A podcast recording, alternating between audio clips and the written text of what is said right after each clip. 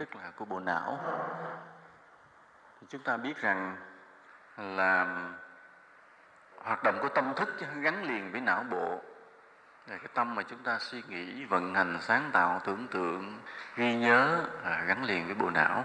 Chúng ta dùng cái chữ gắn liền là bởi vì sao? Bởi vì cái hoạt động của tâm thức chúng ta nó vừa dựa vào bộ não mà vừa độc lập với bộ não. Đây là cái tính hai mặt. À, rất là lạ. Tại sao vậy? Người nói dựa vào bộ não, nghĩa là hoạt động của tâm thì luôn luôn não bộ cũng hoạt động, luôn đồng thời với nhau.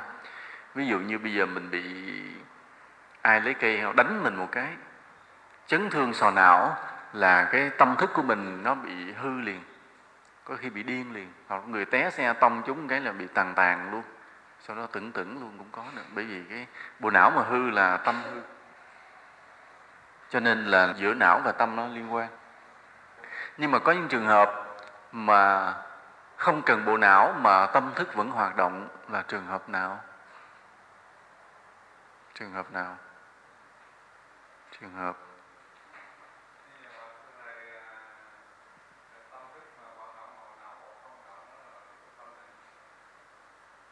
Ví dụ như không phải là đang suy nghĩ mà đang suy nghĩ đang biết đang thấy ờ, mà không cần não bộ là trong trường hợp nào?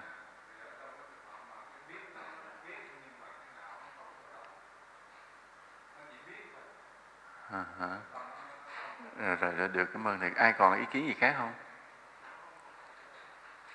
Có trường hợp mới là tâm thức có hoạt động mà không cần bộ não độc lập khỏi bộ não luôn là trường hợp nào? Đúng, trường hợp khi mình đã làm ma, có gì đâu. Thấy không? Khi mình ngủm củ tỏi rồi thì đâu cần bộ não nữa. Đó đó trường hợp cái thần thức xuất ra rồi, không cần bộ não, tâm thức vẫn tiếp tục hoạt động. Cho nên như vậy chúng ta nói, hoạt động của tâm thức cũng độc lập với bộ não là vậy. Vừa dựa vào não bộ mà vừa độc lập với não bộ. Cho nên nếu chúng ta nhìn theo cái khía cạnh vật chất, cho rằng mọi cái tâm này đều chỉ là hoạt động của não bộ, là chúng ta nhìn vẫn phiếm diện. Không có chính xác, nên chúng ta dùng cái chữ gắn liền là vậy đó. Vì vậy, vì cái vấn đề nó có tính hai mặt, cho nên chúng ta không được xem não bộ là tất cả của tâm thức hay của thiền. Đừng bao giờ mình giải thích cái hoạt động của tâm hay là hoạt động của thiền, cái sự tu hành của người tu thiền hoàn toàn dựa trên não bộ ờ, không có đúng. Bởi vì có tính độc lập ở trong, cách đây khoảng ờ, hơn 10 năm, mười mấy năm có ông thầy, ông tu thiền, chúng tôi không có tiện nói tên. Ông tu thiền mà ông có đắc lực, tức là có sở đắc. Rồi sau đó không biết sao cái ông giải thích thiền hoàn toàn theo cái bộ não không à. Ông ngồi ông vẽ nguyên cái đồ hình của bộ não ra rồi ông giải thích tâm định làm sao kiến tánh làm sao là cứ hoàn toàn dựa vào não bộ không? Đại khái cái bộ não con người nó giống như thế này. Cái đây là cái phần đại não. Ở dưới này có cái tiểu não ở đây cuốn não hành não vùng đồi thị có nhiều cái nhân rồi có những cái ống dây thần kinh đi xuống với tủy sống. Ví dụ đây là phía trước trán của mình đây. Đại khái trong đây họ chia ra nhiều vùng. Có ai thấy bộ não chưa trong trường hợp nào? Ngoài đường hả?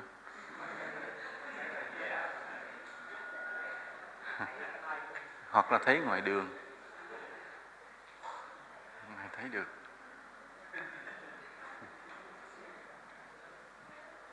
Thì khi cái ông thầy đó, ông vẽ nguyên điều hình như vậy, thì chúng tôi cũng được cái cơ hội xem cái tài liệu của ông. Sau khi xem xong thì chúng tôi mới than một câu Nên ông này, ông hết chuyện, ông đi, ông vật chất hóa cái vấn đề tâm linh là thật ra cái vấn đề tu thiền nó, tâm linh nó vẫn có cái độc lập với não bộ. Mình tham khảo não bộ để biết cái hoạt động của tâm thì đó là chính xác, không phải sai. Nhưng mà xem cái não bộ là tất cả của tâm thì lại trật. Mà ông thầy nói vậy, rồi sau đó ông đi ra nước ngoài, ông truyền bá cái đó dữ dội lắm. Rồi cũng có một số người theo, rồi thời gian về sau, không biết sao lại không thành công lắm. Tại vì chúng tôi nghĩ có lẽ ông không có chuẩn cho nên không được gia hộ lắm. Tại vấn đề hoạt động của tâm thức của thiền nó vẫn là vấn đề tâm linh, chứ không thể mà lấy cái vật chất não bộ mà nói chuyện được hết. Nhưng mà mình cũng phải tham khảo. Tại vì trong cái thời đại mới, chúng ta nhìn vấn đề phải nhìn trên nhiều mặt. Hồi xưa cái khoa học về não còn ít, cho nên là thôi nói chuyện về tâm thì cứ nói về tâm. Nhưng mà ngày hôm nay khoa học có tiến bộ bộ não họ đem ra họ nghiên cứu, họ thử nghiệm hết trơn. Họ biết từng phần từng phần, dễ sợ lắm khoa học về não ngày hôm nay rất là tiến bộ, thì chúng ta đi học về cái môn thiền, hoạt động của tâm, chúng ta phải có kiến thức về não. Hôm nay chúng ta nói cơ chế sinh lý của thiền là vấn đề nói về não tuy nhiên, trong một bài giảng ngắn khoảng một tiếng đồng hồ này, thì chúng ta không có cơ hội để mà biết hết được. Nên chúng tôi chỉ giới thiệu tổng quát, nó làm cái sườn. Nhưng mà tại sao chúng ta phải nói về cơ chế sinh lý của thiền? Từ chúng ta học cái môn gọi là thiền học thiên về lý thuyết mình phải biết rất là nhiều. Mà chúng ta có cái tham vọng là chúng ta dựng một cái giáo trình thiền học mà làm sao cái người mà không phải đạo Phật cũng phải chấp nhận. Nghĩa là khi chúng ta tu thiền dụng công như vậy, thở như vậy, biết như vậy, nó có lý do rõ ràng chứ không phải là tự mình đặt ra. Không phải là ờ cái ông thầy này ông dạy kiểu này, ông thầy kia ông dạy kiểu kia, ai muốn dạy gì đó, dạy, không có lý do, không được. Bây giờ là tới lúc làm cái gì giải thích tại sao? Ví dụ khi mình dạy thiền phải thở như thế, cho lý do tại sao phải thở như thế. Ví dụ để tâm khắp toàn thân, xin cho biết lý do tại sao để không khắp toàn thân. Còn ai muốn để tâm trên đỉnh đầu, xin cho biết lý do, chứ không được nói đại. Tới cái thời buổi này rồi là không ai muốn dạy gì vậy nữa. Có lý do đàng hoàng. Hoặc là một cái người đó nói chủ trương niệm phật, thì trong cái cơ chế niệm phật thì tâm linh thế nào, tâm lý thế nào, vật chất thế nào, sinh lý thế nào, xin cho biết lý do. Chứ không phải là ai muốn dạy gì dạy nữa thời buổi như giờ là không cho phép. Cho nên chúng ta dừng cái giáo trình thiền học này cũng vậy, là để chúng ta mổ xẻ hết toàn bộ vấn đề của thiền. Tại sao chúng ta tu như thế? Tại sao chúng ta dụng công như thế? Chứ không ai muốn nói gì nói nữa. Tới cái lúc nó phải như vậy. Cái ờ, khoa học ngày hôm nay họ có nhiều cái dụng cụ và nhiều cái thí nghiệm táo bạo để tìm hiểu bộ não con người. Mà thường á là họ nghiên cứu trên cái não của khỉ tại vì cái bộ não của khỉ nó gần giống với con người. Họ nghiên cứu từ bên ngoài vô. Đầu tiên là tiên họ bắt con khỉ là họ mổ, họ lấy cái bộ não, họ mổ cái sọ nó ra. Rồi sau khi họ nghiên cứu từng vùng từng thùy nữa, thì bắt một con giết chết đi. Bắt đầu mổ cái não ra. Bắt đầu mổ xẻ hết từng mạch thần kinh, từng vùng từng vùng cô lập, đánh dấu phân tích hết. Rồi bắt con thứ hai ra, bắt đầu mới nghiên cứu. Cắt bớt cái vùng này thì con khỉ đó, nó còn sống như chơi chết. Nó có cái lạ nha tỉ như là quý thầy thử lấy cây đập vào đầu mình thì đau không? Đau không? Đau. Nhưng mà khi mổ não rồi múc bớt cái phần não là không đau? Ờ không đau lắm. Nó ép cái thần kinh bên ngoài. Trên trường hợp con khỉ bị cắt mất một vùng, cái họ thấy nó mất một cái chức năng. Cắt mất một vùng nó mất cái chức năng. Cái từ từ họ tìm ra từng vùng từng vùng chức năng của con khỉ hết nên ngày hôm nay khi mà khoa học não hoàn thiện thì chết khoảng chừng vài ngàn con khỉ như vậy nên những kiến thức mà chúng ta học ngày hôm nay được là học trên máu của thú vật của chúng sinh thậm chí có cả con người. Tại trong cái tài liệu y khoa chúng tôi đọc được có cái tài liệu về thí nghiệm với một con người đó tôi không biết thí nghiệm sao nó kỳ quá. Trường hợp cắt bớt cái thùy trán của một con người cái thùy trán phía trước đó, cắt bớt luôn để tìm coi phản ứng người đó như thế nào. Không biết sao kỳ không biết không biết còn thí nghiệm nào mà trong tài liệu y khoa thì thấy ghi rõ ràng như vậy. Trước hết thì khi mà tâm hoạt động, có nghĩa là não bộ. Có nghĩa là não bộ hoạt động. Tâm, não bộ gắn liền nha mà trên. Tâm thức hoạt động có nghĩa là não bộ hoạt động. Tâm thức yên lắng có nghĩa là não bộ. Yên lắng chứ có gì đâu. Thì suy nghĩ là đơn giản, không có trật đường não hết trơn đừng sợ, cái trả lời mạnh nha. Bởi vì tâm và não bộ dựa vào nhau. Thì chúng ta tu thiền á, là chúng ta làm cho cái tâm thức yên lắng cũng tức là làm cho não bộ yên lắng bằng cái phương pháp nội thân của mình, tự thân mình độc lập. Đó tức là dùng tâm, dùng những phương pháp gì? Nơi chính mình để làm cho tâm mình yên lắng. Còn có những cái dược chất mà khi từ bên ngoài đưa vô cơ thể thì nó bằng con đường vật chất, cái nó tác động lên não cũng làm não yên lắng luôn đó. Đó là thuốc gì? Thuốc ngủ là loại thuốc an thần, nhưng mà nó làm mình ngủ thôi chứ không phải là làm cái yên lắng, cái yên lắng trong cái tỉnh táo mà vẫn yên lắng. Có một loại thuốc hấp dẫn hơn nhiều. Xì ke là đúng. Cái này sao biết xì ke làm thuốc sao chú biết nhỉ cái này ít ai biết lắm nha. Làm sao chú này biết ngộ thì á? Nó có một cái loại thuốc mà đúng là cái ma túy nó có ba loại. Một loại đó, khi mình chích vô, mình uống vô rồi, cái nó y rơi vào trạng thái của thiền định liền là tâm thanh thản, yên tĩnh và hạnh phúc, hỷ lạc khởi lên liền. Tại vì trong thiền chúng ta cũng vậy, khi tâm chúng ta mà thanh tịnh một cái là cảm giác hỷ lạc khởi ra liền, tràn ngập liền, rất là hạnh phúc. Vì vậy cái ngồi thiền mà họ có định rồi họ ghiền. Lúc họ cứ thích ngồi hoài, cái mình khen họ tinh tấn, sự thật là họ thích bởi vì nó ghiền. Trong cái thanh tịnh nó có cái hỷ lạc. Rồi còn cái người xì ke vậy, họ tìm cái hỷ lạc mà trong cái tâm họ cũng yên lắng cái cư xử của một người khi mà uống xì ke chích xì ke hút xì ke gì đó họ cư xử giống như một thiền sư. Điềm đạm thanh tịnh bất cần đời không cần đó. lúc ở ngoài trời có chiến tranh giặc giả gì khi mà họ phê thuốc rồi kệ cứ nằm chỗ. Đó, mà ví dụ như họ đang lái xe họ không cần xe đi nhanh nữa thông thả đi. Ví dụ họ có công chuyện họ đang đi trên đường ví dụ chuyện vội vã ai chạy lật đật đật họ thông thả họ đi không cần đi tới đâu nữa. Nó có cái hạnh phúc tự trong não nó tiết ra nhưng mà chỉ nó có cái khác thế này, là khi mà dùng cái loại thuốc đó rồi, từ từ cái cơ thể nó mất sức đề kháng, rồi cái nó bạc nhược và nó suy giảm đạo đức, cho nên người đó có thể nói dối, lừa đảo, ăn cắp tiền, miễn sao có tiền hút chích, vì cái lạc thú nữa thôi. Còn cái người mình tu thiền, tự mình tu, mình phấn đấu để mình đạt được cái thiền định á, thì mình càng lúc càng tăng trưởng được cái đạo đức cơ thể càng lúc càng tốt lên. Nên nó khác nhau như vậy. Đó là loại thứ nhất của ma túy. Loại thứ hai của ma túy là khi mà uống vô rồi đó thì bắt đầu nó kích thích não lên nghĩa là không đứng yên được nữa. Nó làm cho não căng thẳng phải hoạt động và người đó lúc nào cũng muốn nhảy nhót rồi la hét rồi cho đã. Cái làm kích thích. Cái mà bây giờ nó gọi là thuốc lắc à. ma túy ủa sao mấy chú này rành quá vậy ta? Hồi xưa đó lúc mà cái ma túy tổng hợp đó, tức là loại thuốc lắc mới chế ra thì người ta chưa biết cách để giải quyết đó. Cho nên khi cái người mà uống viên thuốc lắc đó rồi là họ đi đánh lộn liền cơ thể bừng bừng chịu nổi kiếm ai đập nấy, để mà cho nó đã. Sau này cái họ biết cách giải quyết là ở trong mấy cái vũ trường á còn mở nhạc âm âm lên, cái người đó đứng nhảy nhảy cuồng, nhảy loạn, nó vả hết thuốc ra, không đứng yên được. Uống thuốc đó vô, không đứng yên được. Đó là loại thứ hai. Còn loại ma túy thứ ba nó là loại tạo nên ảo giác, như nó có một số loại nấm trong rừng già ở châu phi mấy phù thủy cho người ta ăn rồi cái nó xuất hiện ảo giác, cái thấy ảnh này, ảnh kia, thấy thần linh hay thấy cái gì, theo ý mình muốn, rồi làm cho người ta cũng đê mê làm sao đó, đại khái là nó có ba cái loại như vậy. Nói chung là cái loại nào nó cũng phá hư bộ não hết. Cái loại nào vậy nó cũng tàn phá từ từ hư bộ não. Chỉ có cái người mà tu hành thiền chân chính thì bộ não càng lúc càng tỉnh táo, khỏe mạnh, khôn ngoan. Còn dùng thuốc là đi con đường vật chất để xử lý bộ não thì sau này hư hết. Nên chúng ta hiểu cái tâm linh nó có hai mặt. Nên đừng có khờ dại mà dùng vật chất mà tác động lên tâm là vậy. Nên chỉ có bằng sự chiến đấu của chính mình với mình, thì đó là con đường chân chính nhất, mà vinh quang nhất. Não bộ thì có nhiều cái trung khu thần kinh, tức là nhiều vùng, mỗi vùng có một cái chức năng khác nhau, mà nó liên lạc với nhau. Những cái tín hiệu, ví dụ từ một cái tế bào thần kinh, nó lan tỏa đi qua nhiều tế bào thần kinh khác. Rồi mỗi cái tế bào nhận được, nó lại lan tỏa ra nhiều cái thần kinh khác.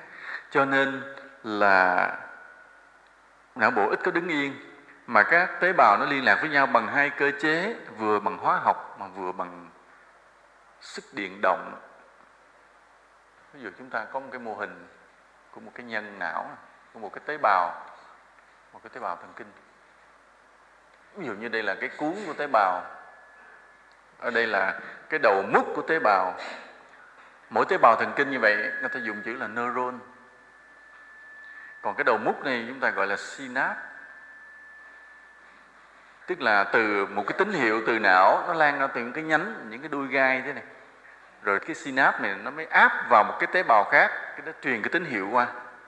Tức là cái suy nghĩ nó lan tỏa từ cái tế bào não này qua tế bào não khác, nó lan hết trong cả não mình, mà nó truyền là nó kích thích, nó đưa qua một cái ion nó bắn vào đây một cái chất hóa học từ cái não, từ tế bào não này, từ cái đuôi synap này, nó qua một cái tế bào khác. Nên nó bằng chất hóa học. Nhưng mà có trường hợp nó truyền qua bằng điện đó. Tức là khi mà nó rung động nó kích thích điện ở cái tế bào kế bên đây, nó làm tăng cái điện thế lên. Nó tăng lên hai chục. Bình thường á tí như cái tế bào đây, cái điện thế của nó là âm 60 micron volt điện thế nó thấp khiếp gì đó, thấp âm 60 một micron là một phần triệu trong đây nè, điện thế nó là 60 âm 60 micron volt thì khi mà có cái tín hiệu não, có tín hiệu suy nghĩ nó lan, nó kích động ở đây, cái nó tăng lên. Thêm 20 micron volt nữa là thành nhiêu? Âm. Âm 40 âm mà tăng lên thì tức là cộng thêm 20 là thành ra âm 40 là tăng lên 20 nha. Học đại số kỹ dùm thành thử là cái sức điện động là mỗi lần mà cái tín hiệu não mà nó tăng, kích động lên là kích động đúng 20 microvolt. Đã lan truyền bằng cái tín hiệu điện và nó lan tỏa rất nhanh. Mình nói với nhau bằng miệng như vậy nhưng sự thực là xẹt trong não là nó lan đi. Ý nghĩ nó lan khắp não. Một cái vùng não này động một cái là nó lan hết cả bộ não lan động qua, lan động lại, lan xen ngang, xen dọc như vậy. Khoảng 6 tỷ tế bào thần kinh như vậy. Thì ngày hôm nay, người ta có những thiết bị, người ta đo được cái sóng não phát ra. Sóng não phát ra, nghĩa là người ta dán, người ta đầu tiên là phải cạo trọc cái đầu. Trên như quý thầy đã đo là khỏe, khỏi cần cạo đã cạo sẵn. Người ta dán những cái điện cực, những cái vùng mà người ta biết là sóng não hay phát ra những cái vùng đó dọc dọc hai bên đỉnh đầu, hai thái dương, hai phía sau này. Rồi ta nối những điện cực đó vào trong cái máy, ta hiện lên trên màn hình đó. Thì người ta mới coi cái người đó khi mở mắt thì cái sóng não là sóng não alpha. Sóng não alpha là khoảng 10 tới 13 13 lần rung động trong một giây. Nhưng mà vừa nhắm mắt lại cái, nó rất biến ra cái phóng sóng beta liền. Tức là sóng đi nhỏ lại mà chừng 4 năm cái chu kỳ trong một giây thôi. Sóng nhỏ lại liền, ngộ vậy nhưng nhắm mắt khác mở mắt khác nha. Trên ngồi thiền mà mình nhắm mắt thì nó sẽ yên sâu hơn. Tuy nhiên là trong giai đoạn đầu mình nhắm mắt thì nó dễ rơi vào hôn trầm. À, thì do đó mà chúng ta không có nhắm mắt sớm mà buộc phải mở mắt để cho nó tỉnh. Nhưng mà khi mở mắt thì cái sóng não alpha nó phát triển. Rồi khi chúng ta ngủ thì nó sẽ rơi vào những cái loại sóng là sóng delta và sóng theta nữa. Những lúc mà trong giấc ngủ mà có mộng á có giấc mơ thì nó lại rơi vào sóng theta bây giờ hiện nay người ta phân sóng não phát ra bằng bốn loại sóng. Alpha, beta, delta, theta. Phát lại sóng vậy tùy theo mức độ dao động, nhịp của nó. Rồi có nhiều người họ đo cái khả năng thiền định của một người bằng cách đo cái sóng não. Là cho người đó người thiền, bắt đầu gắn những điện cực mà đưa lên ngồi kiểm tra kiểm tra thì trong cái cái người đó suy nghĩ gì không biết nhưng mà hễ người đó vừa động tâm có vọng tưởng đó là trên màn hình nó nhảy nhảy nhảy nghe. Là biết người này đang vừa có cái có vọng tưởng. Qua được cái vọng tưởng rồi thì cái nó lắng yên lại nó lắng yên cái sóng alpha đó lại chút đó là người đó ngồi thiền yên.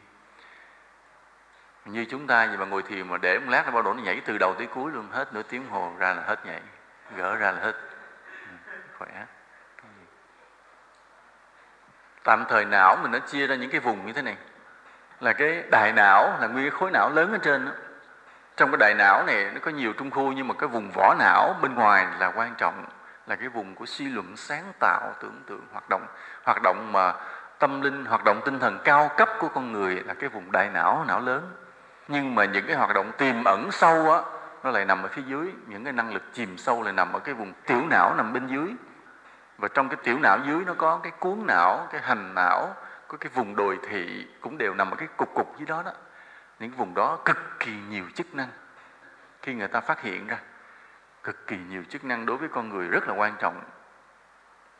Ở trong não mà ở vùng ở dưới đồi thị á, nó có mấy cái tuyến như là tuyến yên hoặc là tuyến tùng là nó điều khiển các nội tiết tố phía bên dưới mình. Con người ta nó có những cái nội tiết tố tức là nó tự động cơ thể nó tạo ra cái chất đó, nó tiết vào trong máu trong cơ thể để làm cho cơ thể chúng ta hoạt động. Nhưng mà những cái tuyến đó nó được điều khiển ở trên não ví dụ chúng ta có cái tuyến giáp tuyến giáp là nó hai bên cổ nè. Rồi tuyến giáp tại nó giống như cái giáp của người ta mang áo giáp ờ, bên cổ. Có những người bị bệnh bướu cổ tức là người sưng cái tuyến giáp đó ra bướu cổ. Thì cái tuyến giáp này nó tiết trong cái chất gọi là chất thyroid chất thyroid cái chất thyroid này đó thật ra nó nhiều chất lắm mình nói gọn thôi chứ phân tích cái tuyến giáp này nó nhiều lắm. Chất tiroid này nó có cái khả năng là nó làm cho não linh hoạt lên. Đó. cho nên nếu cái người nào mà tuyến giáp này nó không tiết ra cái chất tiroid hay tiết ra ít đó, thì não người đó không linh hoạt và người đó rơi vào trạng thái lờ đờ lờ đờ và ngu đần. Mà chất tiroid này đó cái nguyên liệu mà nó để tạo lên đó, là nó cần là chất iốt cho nên nhà nước hay đề cái bản là toàn dân phải dùng muối iốt đó. Đi đường chúng ta thấy không? Toàn dân phải dùng muối iốt là vậy. Tại vì khi mà có iốt để cho cái tuyến giáp này nó tiết ra được cái chất thyroid nó đưa lên não, làm cho đứa bé nó không bị rơi vào bệnh đần độn. Còn ở những cái vùng núi xa, cái người ta ít muối và ít iốt quá, nên những đứa bé nó cái trình độ thông minh nó không cao. Não nó bị đờ đẫn đờ đẫn. Còn cái người ở vùng biển ít bị hơn nhưng sau này thì nhà nước họ dùng chính sách là phải sử dụng muối iốt, là bán hết toàn dân cả vùng núi cũng phải dùng là vì cái chất thyroid này. Mà tuy nhiên cái chất thyroid này nếu mà nó mạnh quá, nghĩa là cái chất tuyến giáp nó mạnh quá, nó cũng làm sưng bướu lên nữa, thì nó tiết vào trong não, làm người đó căng thẳng bức rứt, mất ngủ và tim đập nhanh, mắt lồi ra.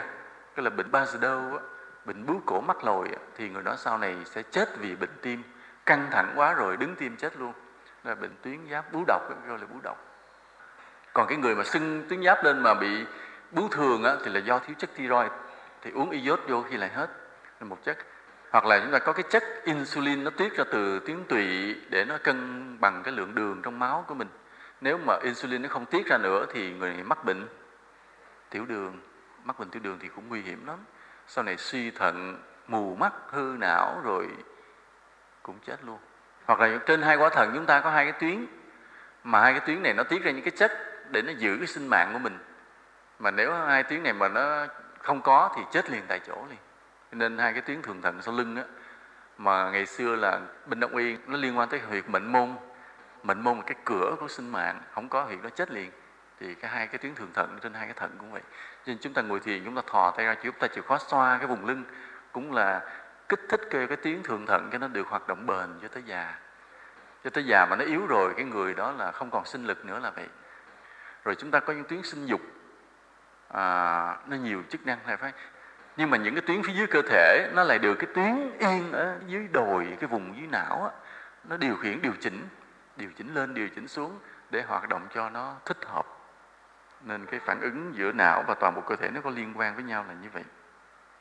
Rồi mỗi vùng não mỗi vùng của vỏ não này nó chịu trách nhiệm một phần với cơ thể chúng ta à, ví dụ như cái tỷ vùng chân của chúng ta nó nằm đâu này cái bàn tay chúng ta thì nó chiếm hết khoảng này. À, vân vân cái vùng phía trước này thì hấp dẫn hơn. Nghĩa là thường ví dụ như cái cơ thể mình cái bụng cái lưng cái chân của mình nè là diện tích nó rất là lớn nhưng mà cái vùng mà phản ánh lên trên não á, là cái vùng nó rất là nhỏ nó xíu à. Cái bàn tay chúng ta diện tích rất là nhỏ nhưng mà nó lấy gần hết bộ não phía trên này.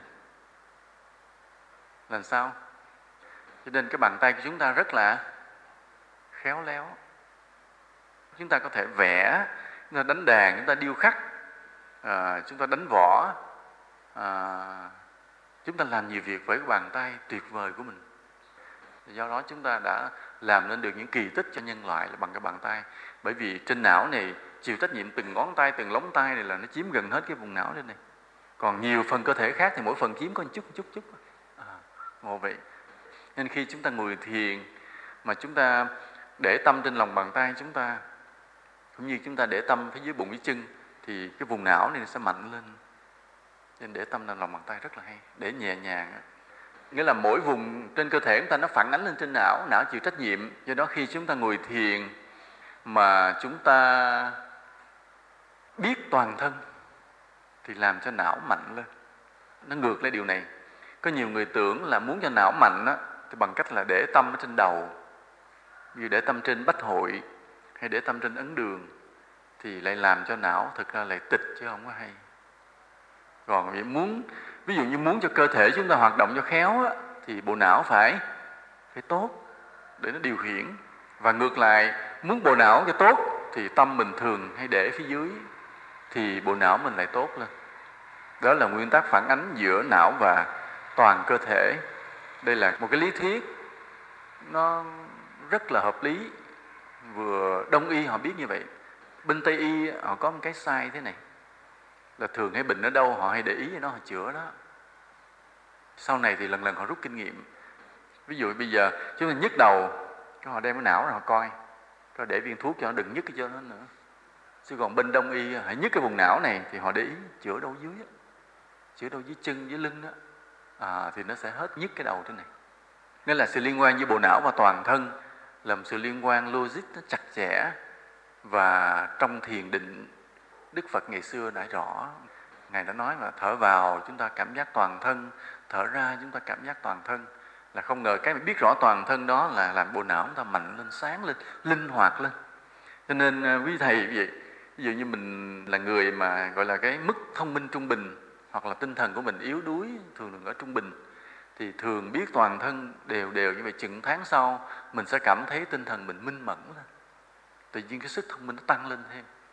Chứ không phải là mình ráng học hay ráng suy nghĩ mà bộ não lại tốt đâu. Khi mình càng ráng suy nghĩ, mình càng căng thẳng học hành thì bộ não sẽ ngu dần dần, sẽ ngu dần dần. Còn mà khi chúng ta thanh thản, chúng ta nhìn biết toàn thân của mình nhẹ nhàng nhẹ nhàng, mà khi biết tới bụng nó đang điền hoặc là biết tới hai lòng bàn chân, thì tự nhiên trên não lại tốt lên quý thầy thử thí nghiệm đi. Thử thí nghiệm thường xuyên vậy. Mình ngồi đâu mình cứ trầm tĩnh, lặng lẽ, tâm mình để phía dưới. Hoặc là khi ngồi thiền, tâm để phía dưới. Một tháng sau mình thấy mình học, tự nhiên lại sáng lên. Là không học nhiều, học ít, nhưng mà học rất là có chất lượng. Học một mà có thể hiểu 10 hiểu 100 ví dụ như người ta học Phật học 4 năm, nhiều khi mình học chừng năm hiểu hết luôn. Hiểu hết toàn bộ chương trình, những vấn đề hết. Như vậy. Như bản thân của tôi vậy chúng tôi không có được cái may mắn là học hành cho đàng hoàng. Gia đình thì hay di chuyển, hay thay đổi. Như năm lớp 6 không là phải học qua bốn cái trường. Cho nên không có bạn bè, cũng không có thầy cô thân thiết gì nhiều. Lòng mình thì mình thương với thầy, thương thầy, thương cô nhưng mà cái duyên như vậy nên không có gắn bó đâu được lâu dài. Tới chừng đi tu vậy tu vào những năm đó đất nước khó khăn là cứ cuốc đất riết, cuốc đất làm rẫy riết cái đâu có học hành. Có khi mà tới ban ngày cứ phải đi cuốc đất, trồng rẫy, làm ruộng. Tối về nó mới thắp ngọn đèn dầu, hồi đó đâu có đèn điện. Thắp cái đèn dầu, mở cái tủ kinh ra mới lần mò từng cuốn kinh học. Rồi học chữ nho cũng vậy, lúc đâu có ai dạy. Cái lấy kinh ra, lấy sách mà học từ học chữ nho, ngồi, còn ngồi lấy vở viết, từng nét tập. Nét sổ, nét ngang, rồi bộ mấy chữ mấy chữ học dần dần dần dần như vậy. Rồi đọc bản kinh này đọc bản kinh kia, rồi đối chiếu nhưng mà có cái là quan trọng là cái công phu thiền định lúc nào cũng ráng giữ. À, nhờ như vậy mà chúng tôi thấy là mình tiếp thu cái ý kinh nó kỹ hơn. Rồi sau này không biết sao người ta mời tôi đi giảng tôi cũng không biết nữa. Không chứ đâu có bằng cấp gì đâu.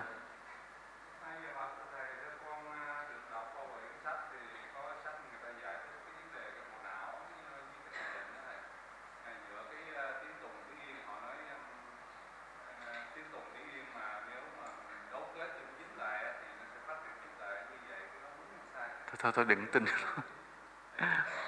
Ừ, không có, đừng đừng đừng đừng đừng tin ba chuyện đó. Tin ba chuyện.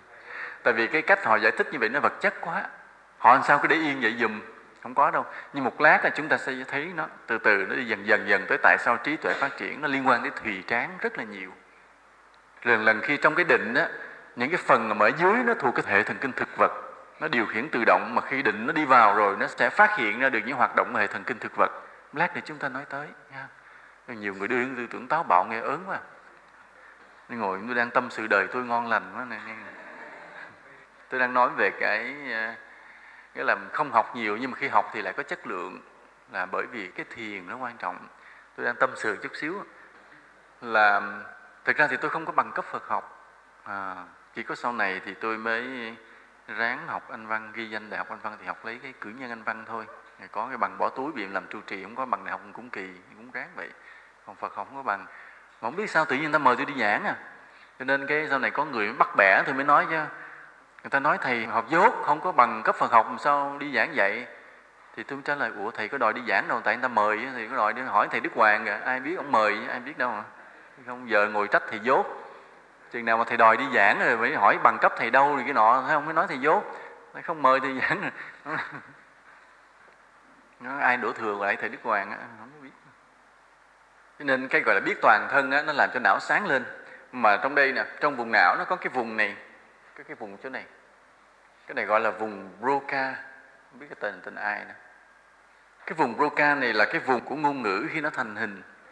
Tức là khi chúng ta suy nghĩ trong đầu mà chúng ta nghĩ một cái câu nói gì á. Ví dụ một lát nữa mình ăn cơm ngày mai ăn cháo bữa kia ăn chay bữa nọ ăn không ăn chay nữa quên.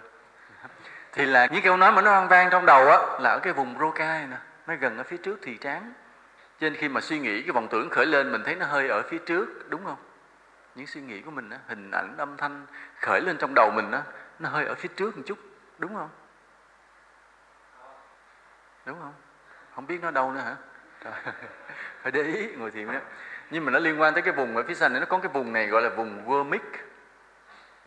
Cái vùng này vùng wormic này đó, cái trách nhiệm của nó là khi mà những cái tín hiệu của não chuẩn bị tạo thành ngôn ngữ thì nó ở vùng này. À, nó hơi ở phía sau một chút. À, khi mà nó tạo thành xong nó đưa qua bên đây cái nó hiện hẳn lên thành ngôn ngữ. Cho nên khi chúng ta thấy được vọng tưởng thấy những suy nghĩ khởi lên trong tâm mình là chúng ta đang thấy cái vùng roka nè. Vùng roka khi một người tu thiền mà bắt đầu cái tâm thanh tịnh là những ngôn ngữ nó không khởi lên trong đầu nữa tức là vọng tưởng không có nữa thì từ từ cái tâm mình nó lui dần ra phía sau bắt đầu mình thấy cái vùng vô mít này là thấy lúc đó tư tưởng nó mới nhóm thôi. Cái ý nghĩ chuẩn bị nó biến thành ngôn ngữ thôi là mình thấy rồi là thấy ở cái vùng vô mít trên cái người mà tâm thanh tịnh á vọng tưởng vừa mới nhóm á, thì họ lại thấy ở phía sau này. Nên lúc đó tâm họ hay thường để ở phía sau chứ không để phía trước. Cái người mới tu á mình theo dõi tâm á, tâm mình hay bị chạy ở phía trước á, tại vì thấy cái vọng tưởng nó khởi lên chỗ này nè. Nhưng mà cái vùng này nó yên rồi đó thì từ từ cái nó còn lại hoạt động mạnh nó nằm ở chỗ cái vùng womic này là cái vùng tư tưởng nó mới nhóm lên. Nên lúc đó mình ngồi thiền lâu tâm mình hay lui dần lui dần ở phía sau. Đúng không thầy? Thầy gì? Minh lãnh không? Nên nhớ ra đây là cái phương pháp nha. Khi mình nghiên cứu não nó đã biến thành phương pháp ngồi thiền. Nên khi mà cái người ngồi thiền lâu á, hoặc là mình muốn phát hiện vọng tưởng sớm á, thì mình thường lui tâm ở phía sau một chút. Thì mình dễ thấy cái tư tưởng nó vừa mới nhóm. Cái chữ mà tư tưởng vừa mới nhóm là như thế nào? Tư tưởng vừa mới nhóm là như thế nào? Nó như thế này. Hơi khó giải thích. Ví dụ như khi mình có một cái ý nghĩ, mình có ý nghĩ là mình để dành tiền mua một chiếc xe Trung Quốc để mình đi học. Đó. ví dụ mình có một cái tư tưởng như vậy, mình để dành tiền. Là khi ai cho, ai cúng gì đó, mình để dành tiền. Thì cái tư tưởng nó nó viết thành cái câu nói. Một câu nói dài là để dành tiền để hai năm nữa mình mua chiếc xe Trung Quốc đây là cái diễn tiến một cái câu nói nó vang lên, nó dài như thế này. Khi cái câu nói nó vang lên là mình để dành tiền hai năm sau mua chiếc xe Trung Quốc. Đó là một câu nói nó vang trong não mình thì nó vang ở đâu? Hiện lên ở đâu? Cái vùng Broca này. Đó. và mất một thời gian, một khoảng hơi dài để đi hết câu nói đó, đúng không? Nhưng mà khi mình tu lâu rồi đó, thì nguyên cái ý nghĩ mà nó trải dài theo câu nói này nó phát lên trong một tích tắc, trong một sát na chớp một cái là nguyên ý nghĩ nó có hết. Và nó hiện lên ở vùng vô vô mít này. Cho nên khi mà tâm thanh tịnh rồi á, mà những ý niệm mà nó khởi lên á, nó vừa mới nhớ một cái tích tắc cái là ngay đây hiện ra, mình thấy liền. Nó chưa thành cái ngôn ngữ, chưa thành nguyên một câu nói là đã bị mình thấy. Và khi bị mình thấy thì nó làm sao? Nó tắt luôn. Nên tâm thanh tịnh, đây là bức tranh thứ năm trong thiền, là nhìn thấy đầu con trâu. Sau này chúng ta sẽ học về 10 bức tranh chân trâu nhìn thấy đầu con trâu nó mới nhóm cái thấy tắt liền. Cho nên ý nghĩ chúng ta thì rất nhanh nhưng mà khi nó hiện thành từng câu nói trong tâm thì nó rất là chậm. Chứ sự thật là trong tâm chúng ta lúc này nó đang hoạt động nhiều tư tưởng nó, nó mấy triệu tư tưởng nó đang hoạt động nhiều tín hiệu nó lan truyền trong đó. ví dụ chúng ta đang ngồi đây thì chúng ta chỉ biết là mình đang chăm chú nghe giảng nhưng cùng một lúc đó cả cái bộ não chúng ta là mấy triệu cái tư tưởng mấy tỷ cái tín hiệu nó lan truyền này nhưng chỉ có tư tưởng nổi bật nhất là đang nghe giảng chăm chú nghe giảng và song song với lời giảng của giáo thọ, mình vẫn có cái ý nghĩ mình nó vang đi theo. Ý nghĩ mà thành ngôn ngữ nó chạy ở vùng này nè. Mà người nào mà tu thiền mà tới mức độ thanh tịnh á, tai nghe, mắt nhìn, tâm không động, bất động, vùng này không khởi. Mặc dù vẫn đang chăm chú nghe. Rồi lúc đó là nó chỉ có những cái ý tưởng chớp chớp chớp, bí mật nhẹ nhẹ ở cái vùng vô mít này thôi. Mà tu mà tắt luôn cái này là mới vào định được khi mà đạt được chánh niệm tỉnh giác là vùng này không còn ngôn ngữ nữa. Chỉ còn vùng này nhóm nhóm rất là nhẹ mà bị mình thấy liền. Nên cái cơ chế não nó liên quan như vậy chúng ta hay gọi là niệm thô tức là niệm mà có nguyên câu nói và niệm tế tức là một ý nghĩ trong một sát na đầy đủ hết ý nghĩ đó luôn. Ví dụ có thể là mình nghĩ đến một cái ý nghĩ rất là dài nhưng mà ở trong cái vùng gomic á, nó chỉ hiện lên trong một sát na một là đủ hết toàn bộ ý nghĩ. Không có nó không cần thời gian nhiều. Nhớ một cái có liền nhớ một cái có liền nhưng mà những bậc thánh mà họ biết tâm mình á họ biết là biết ngay cái vùng Womic này nè. Ví dụ mình ngồi mình lải nhải mình suy nghĩ này suy nghĩ cái kia trong đầu cái vị thánh nào không có biết. Nhưng mà những cái ý của mình đó, hiện là ở cái vùng này là cái vị thánh nào biết hết. Biết bằng ý là ý chứ không cần biết trong cái ý nghĩ của mình. Và chỗ này là chỗ mà chư thiên mà biết với nhau. Ở trên cõi trời á là nhiều nước đầu thai sinh lên trời cho nên mỗi người ngôn ngữ khác nhau hết nhưng mà các chư thiên họ biết bằng tâm mà tâm là biết ở cái vùng vô mít này. Chỉ là ý thôi chứ không có ngôn ngữ. Quý thầy có hiểu vô cái ý và cái ngôn ngữ khác nhau chưa? Phân biệt được chưa? Ví dụ thế này. Ở đây học tiếng anh chưa? Có học tiếng anh không? Có, phải không? Thầy đức hoàng ở đây có học tiếng anh chứ hả? Ừ. ví dụ như câu này mặt trời vẫn mọc đó là một câu nói việt nam và trong tiếng anh là the sun also, gì nữa? Rises phải không? Như vậy, ví dụ như trong cùng một cái ý, nhưng mà người Việt Nam sẽ khởi ở cái vùng Roca này là mặt trời vẫn mọc. Còn cái người Anh sẽ khởi lên cái vùng Roca này là the sun also rises. Nhưng mà hai cái này nó chung một ý, thì cái ý chung nó nằm ở đâu? Ở vùng Womic này phân biệt giữa ý và ngôn ngữ chưa? Rồi chưa? Nha, như vậy. Cho nên ví dụ trên cõi trời, người ta không cần ngôn ngữ của cái vùng Roca này, mà người ta hiểu với nhau ngay đây nè. Hiểu với nhau ngay cái vùng của mic này. Nó ý và ngôn ngữ khác nhau trong não mình. Chịu chưa? Thì minh lãnh, chịu ha? Đừng có nói tiếng yên, tiếng tùng nha, lỡ mát cái mất công mà trong người thiền chúng ta một cái vùng quan trọng lại là cái thùy trán à cái thùy trước trán này. Có nguyên cái vùng thùy trán này rất là lớn. Thùy trán này có nhiều chức năng lắm nhưng mà trong đó có một cái chức năng rất quan trọng đối với người tu thiền là giữ không cho chúng ta sao lãng.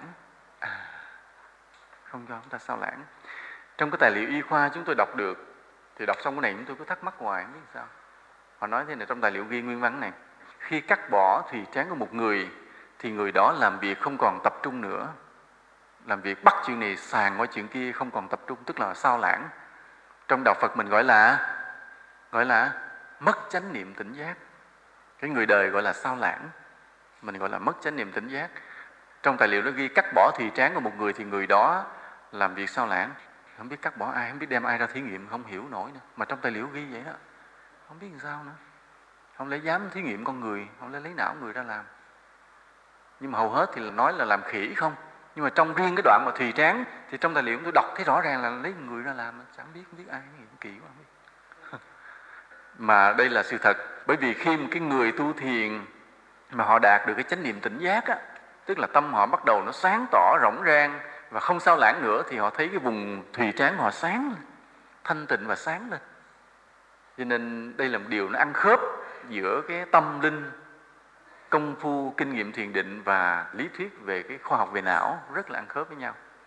Cho nên là khi cái vùng thùy trán này mà nó mạnh, nó sáng, nó tốt thì người đó bắt đầu có được chánh niệm tỉnh giác là giữ được cái công phu thiền định của mình. Là khi mình ngồi thiền, mình hơi thở là mình giữ được hơi thở, không bị vọng tưởng nó đánh qua. Cái chỗ này nè, cái vùng roca này nó thường nó tấn công qua bên cái thùy trán à. Nghĩa là khi mà cái ngôn ngữ đi vùng này nó mạnh quá cái nó, cái truyền tín hiệu tạp vào trong thùy trán thì cái người này bị gì? Bị gì? Mất chánh niệm, đúng sao lãng. Đó, hai cái vùng này nằm sát nhau, giữa proca và thùy trán trên vọng tưởng nhiều quá thì người này sẽ mất cái chánh niệm. Và ngược lại, nếu thùy trán mà nó sáng quá, thì sao? Nó khống chế trở lại cái vùng proca, nó không cho khởi lên được nữa. Tức là người này bắt đầu giữ được tâm thanh tịnh do thùy trán nó sáng lên. Nó rộng ra phía trước mà trong đây kinh Phật ghi rõ ràng, một vị tỳ kheo bắt chân ngồi kiết già, lưng thẳng, an trú chánh niệm trước mặt. Luôn luôn họ cảm thấy cái gì nó sáng tỏ, tỉnh táo ngay phía trước. Là bởi vì cái thùy trán này nằm phía trước. Nó ăn khớp từ trong kinh Phật nha. Ăn khớp từ trong cái lý thuyết về não và nó ăn khớp với cái kinh nghiệm của mỗi người chúng ta tu hành nữa. Ăn khớp. Mà hai vùng này nó nằm gần, nó kèm nhau chơi vậy và đây là cái cuộc đấu tranh giữa hai vùng này trước trong giai đoạn đầu. Đầu tiên để làm một sự đấu tranh giữa thùy tráng và cái này. Mà sau này khi thùy tráng nó sáng rồi, nó làm cho cả não nó sáng, lui lại, nó kiểm tra luôn cả vùng vô mít này luôn. Cái tâm bắt đầu lui lại dần dần. Và vùng comic này một cái niệm mà nhóm khởi cái bị nó phát hiện chậm luôn. Rồi từ từ mà nó lắng dần lắng dần cả bộ não mà nó xuống tới đây. Tức là hoàn toàn bộ não được kiểm soát. Khi nghe nói như vậy là chúng ta có suy nghĩ cách nào làm cho thùy trán nó sáng lên không? Cho nó sáng nó mạnh lên không? Cách nào? Thì minh lãnh có nói gì không? Làm luôn.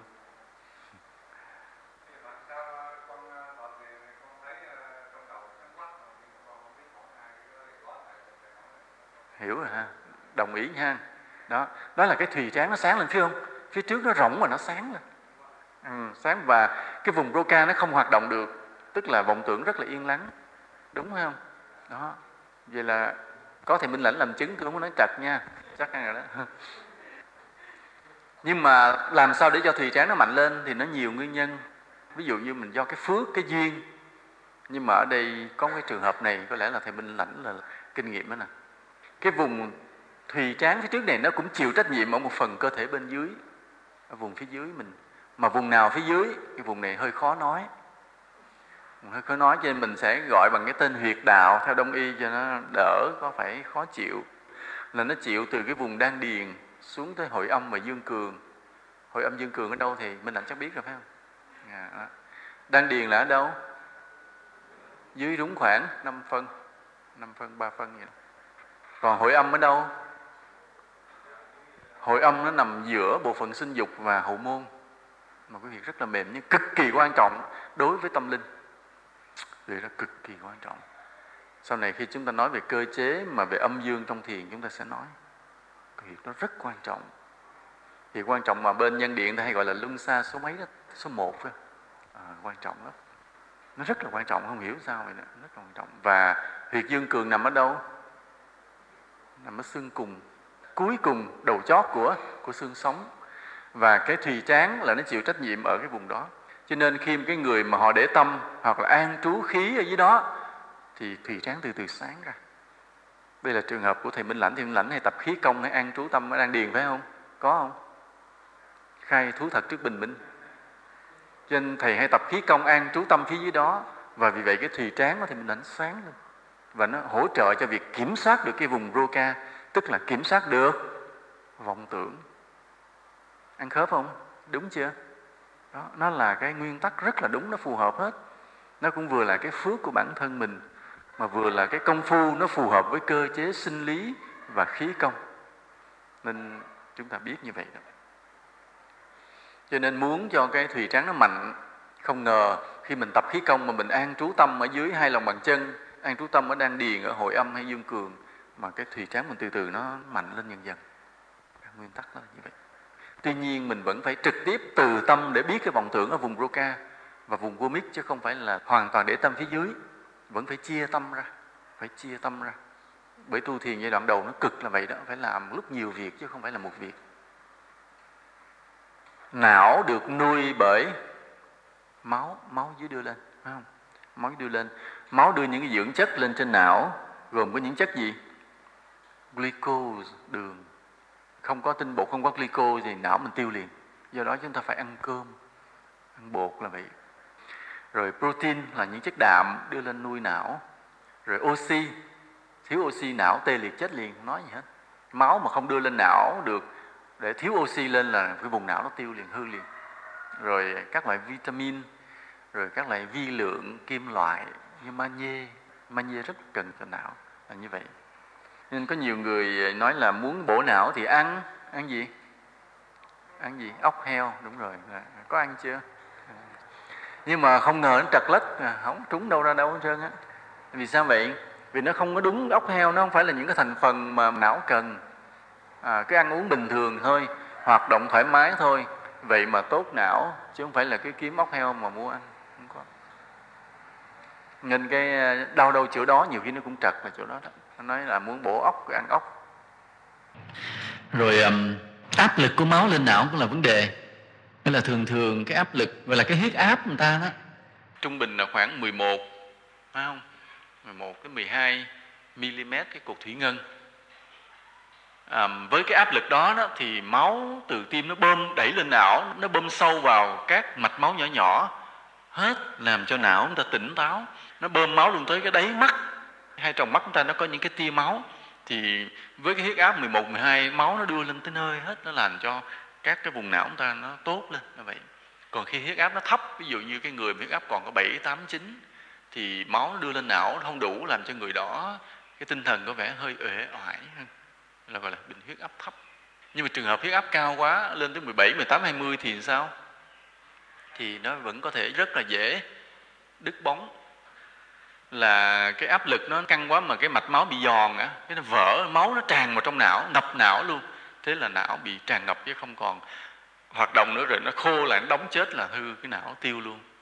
Có thể mình chết luôn. Hoặc có thể mình tê liệt luôn. Nếu não nó mình nó hư một bên như nào là nửa thân mình nó bán thân bất toại, ví dụ như vậy. Mà rất là khổ.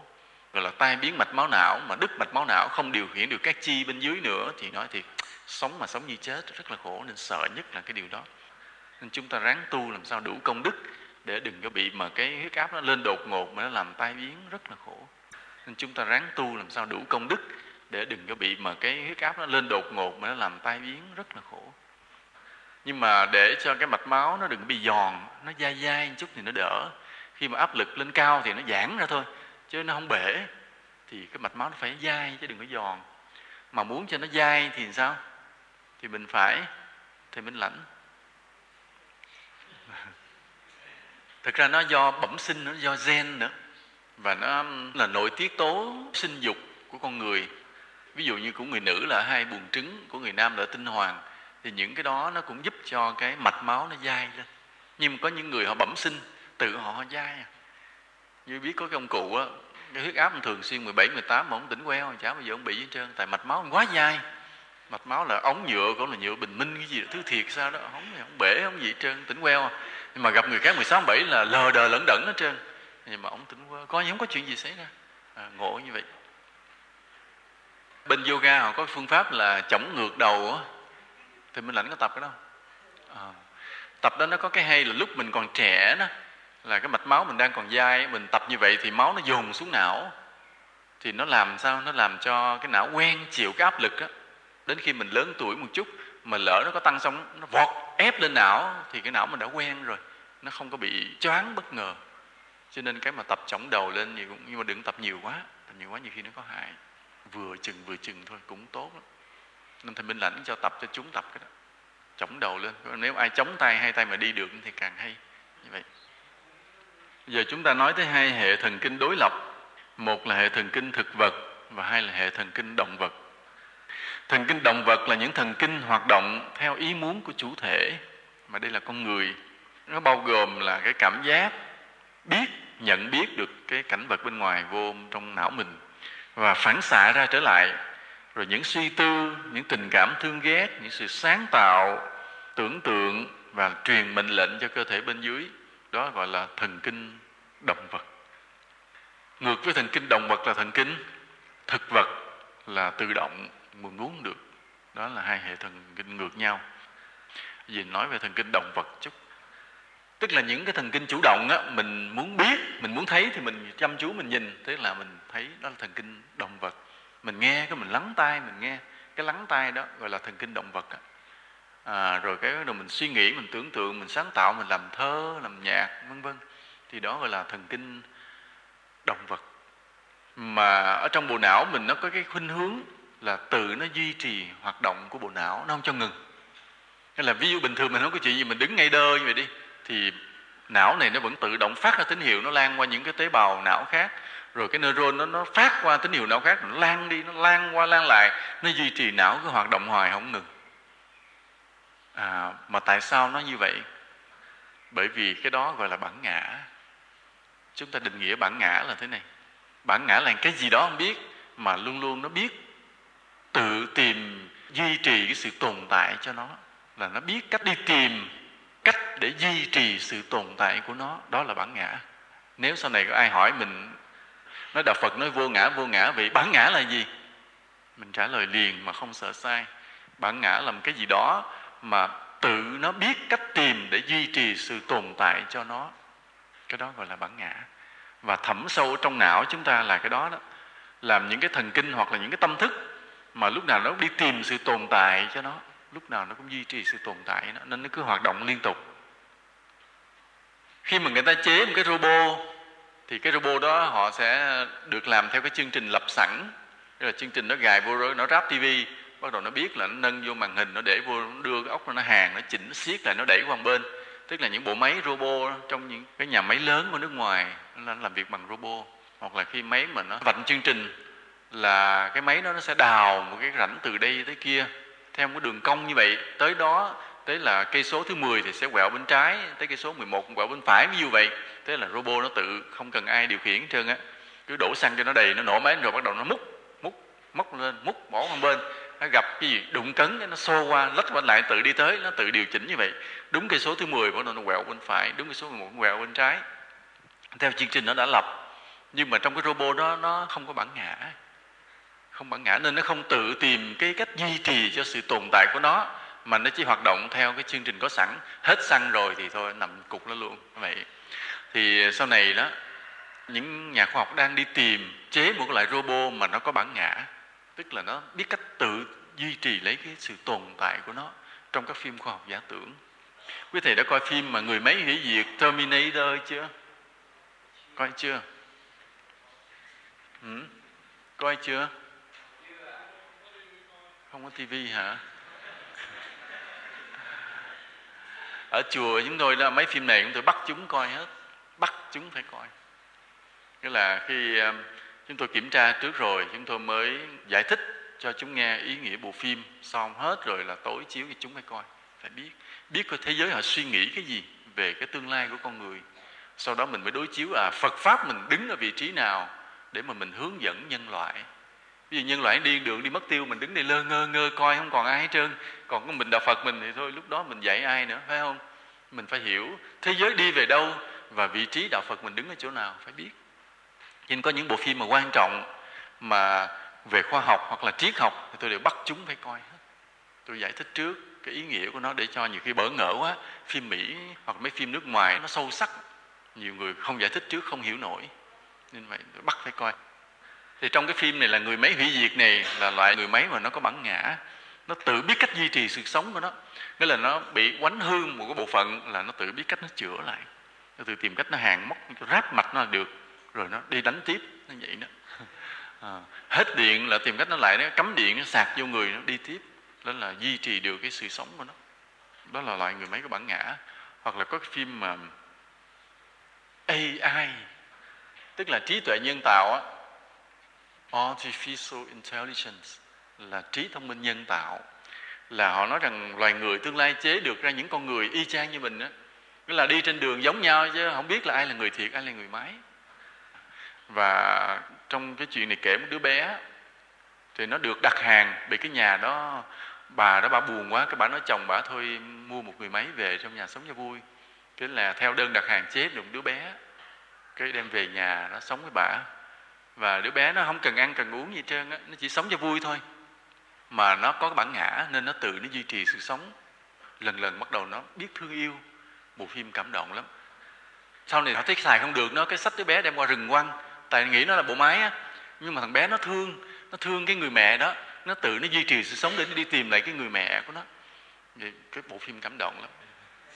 Những cái triết lý như vậy. Mà đó là cái, vậy là cái thần kinh động vật á thì trong vùng não nó có cái bản ngã nó cứ tìm cách nó duy trì sự suy nghĩ nó lan tỏa cái hoạt động. Nhưng cũng có những cái vùng não nó giúp cho mình ức chế cái hoạt động đó lại. Do đó mình mới tu thiền được. Chứ nếu mà không có cái vùng não mà ức chế cái sự suy nghĩ thì mình tu thiền không bao giờ đắc đạo. Tuy nhiên là cái khuynh hướng động nó mạnh hơn. Do đó chúng ta tu thiền rất là vất vả.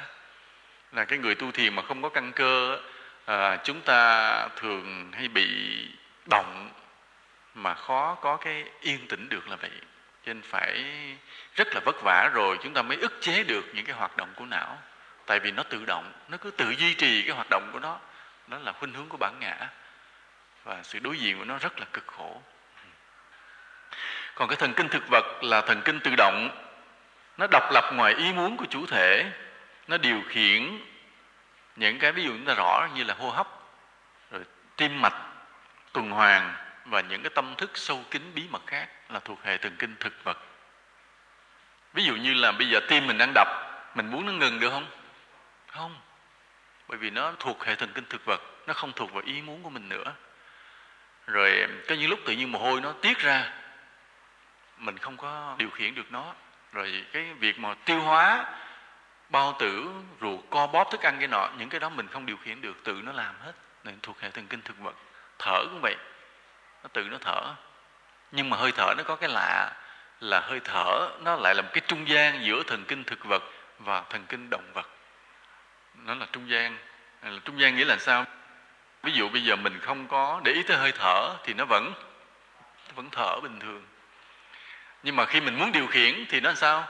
Vẫn vẫn được. Cho nên hơi thở nó mang cả hai tính chất, vừa của thần kinh thực vật, vừa của thần kinh động vật và ngay cái trung gian đó, phật lấy cái đó để mình tu. Thật là tuyệt vời. Cho nên khi mà chúng ta theo dõi hơi thở là chúng ta vừa làm chủ được thần kinh động vật, vừa làm chủ được thần kinh thực vật.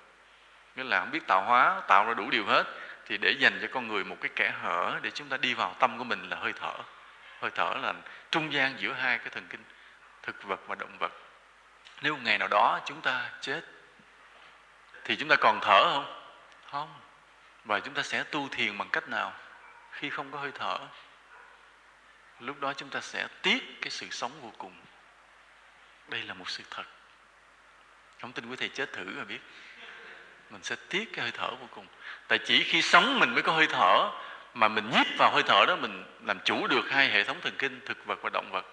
Khi mình chết rồi, không còn hơi thở. Lúc muốn hít cũng không vô gì trong người nữa nó chỉ là một cái phách một cái thần thức một cái tâm thôi một cái tâm thức thôi. Và lúc đó chúng ta không vào hơi thở được để nhiếp tâm được chúng ta sẽ tu bằng tâm dùng tâm để nhiếp tâm. Và con đường đó có khi kéo dài mấy trăm năm. Cho nên ví dụ khi chúng ta sống á, chúng ta đi một cái công trình ngồi thiền nó ba chục năm thành công. Nhưng nếu chúng ta chết cũng đi cái con đường thiền đó chúng ta mất 300 năm. Trên người chết rồi tu lâu hơn người sống.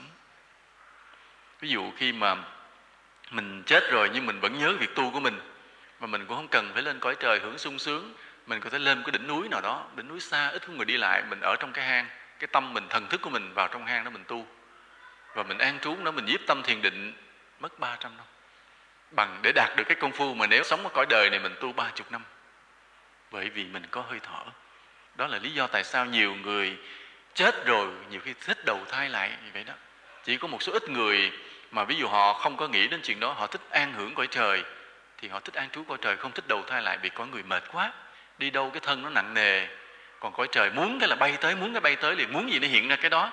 Còn lúc mà ở cõi sống này thì mình muốn cái gì rất là vất vả mới đạt được. Muốn có cái nhà mình phải xây, phải để tiền xây gần chết.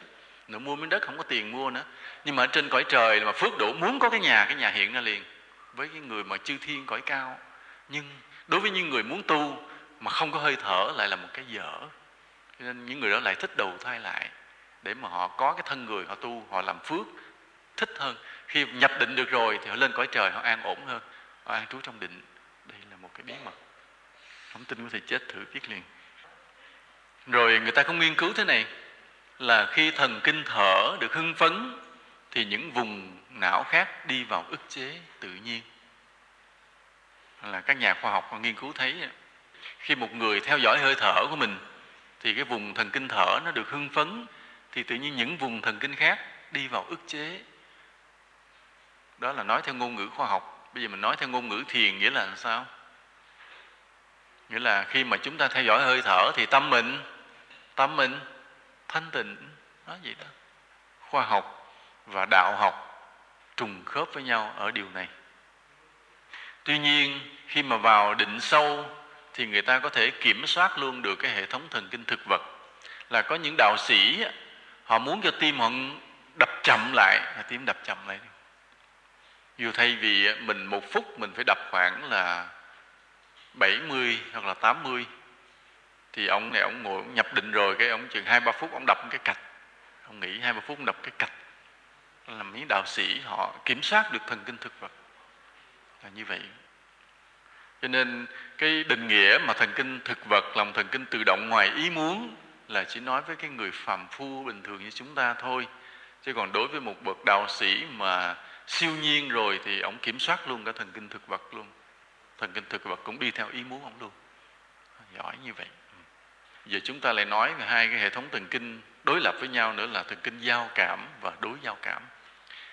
Trong hệ thống thần kinh thực vật á, chỉ riêng thực vật thôi lại chia ra làm hai là hệ thống thần kinh giao cảm và đối giao cảm.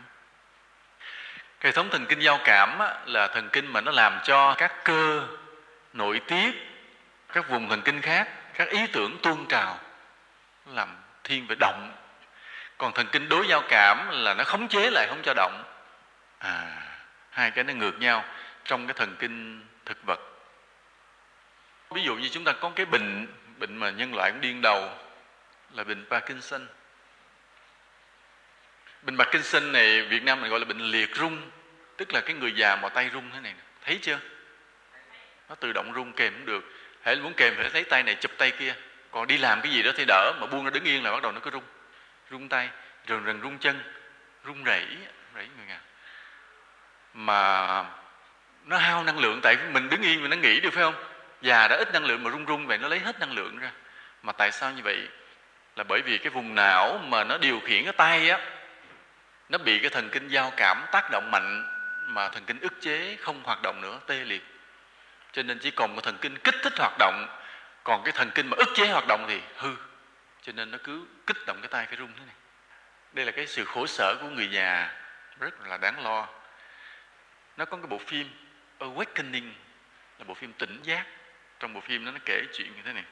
Về một cái bệnh viện mà toàn là những người bị bệnh bạch kinh sinh mà lại nặng.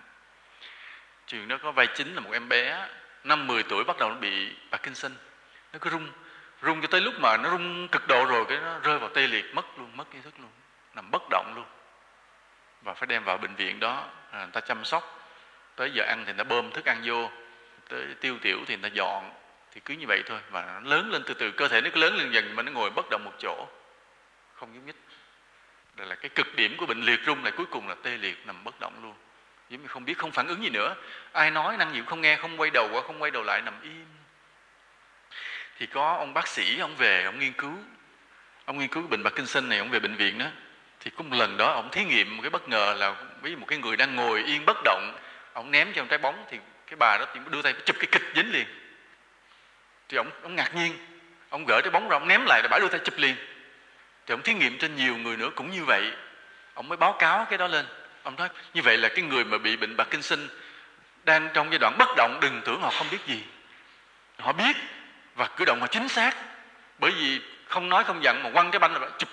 Mặc dù đôi mắt thì vẫn trơ trơ bất động, lạ lùng như vậy. Thì trong não mình nó có nhiều cái chất nó tiết ra.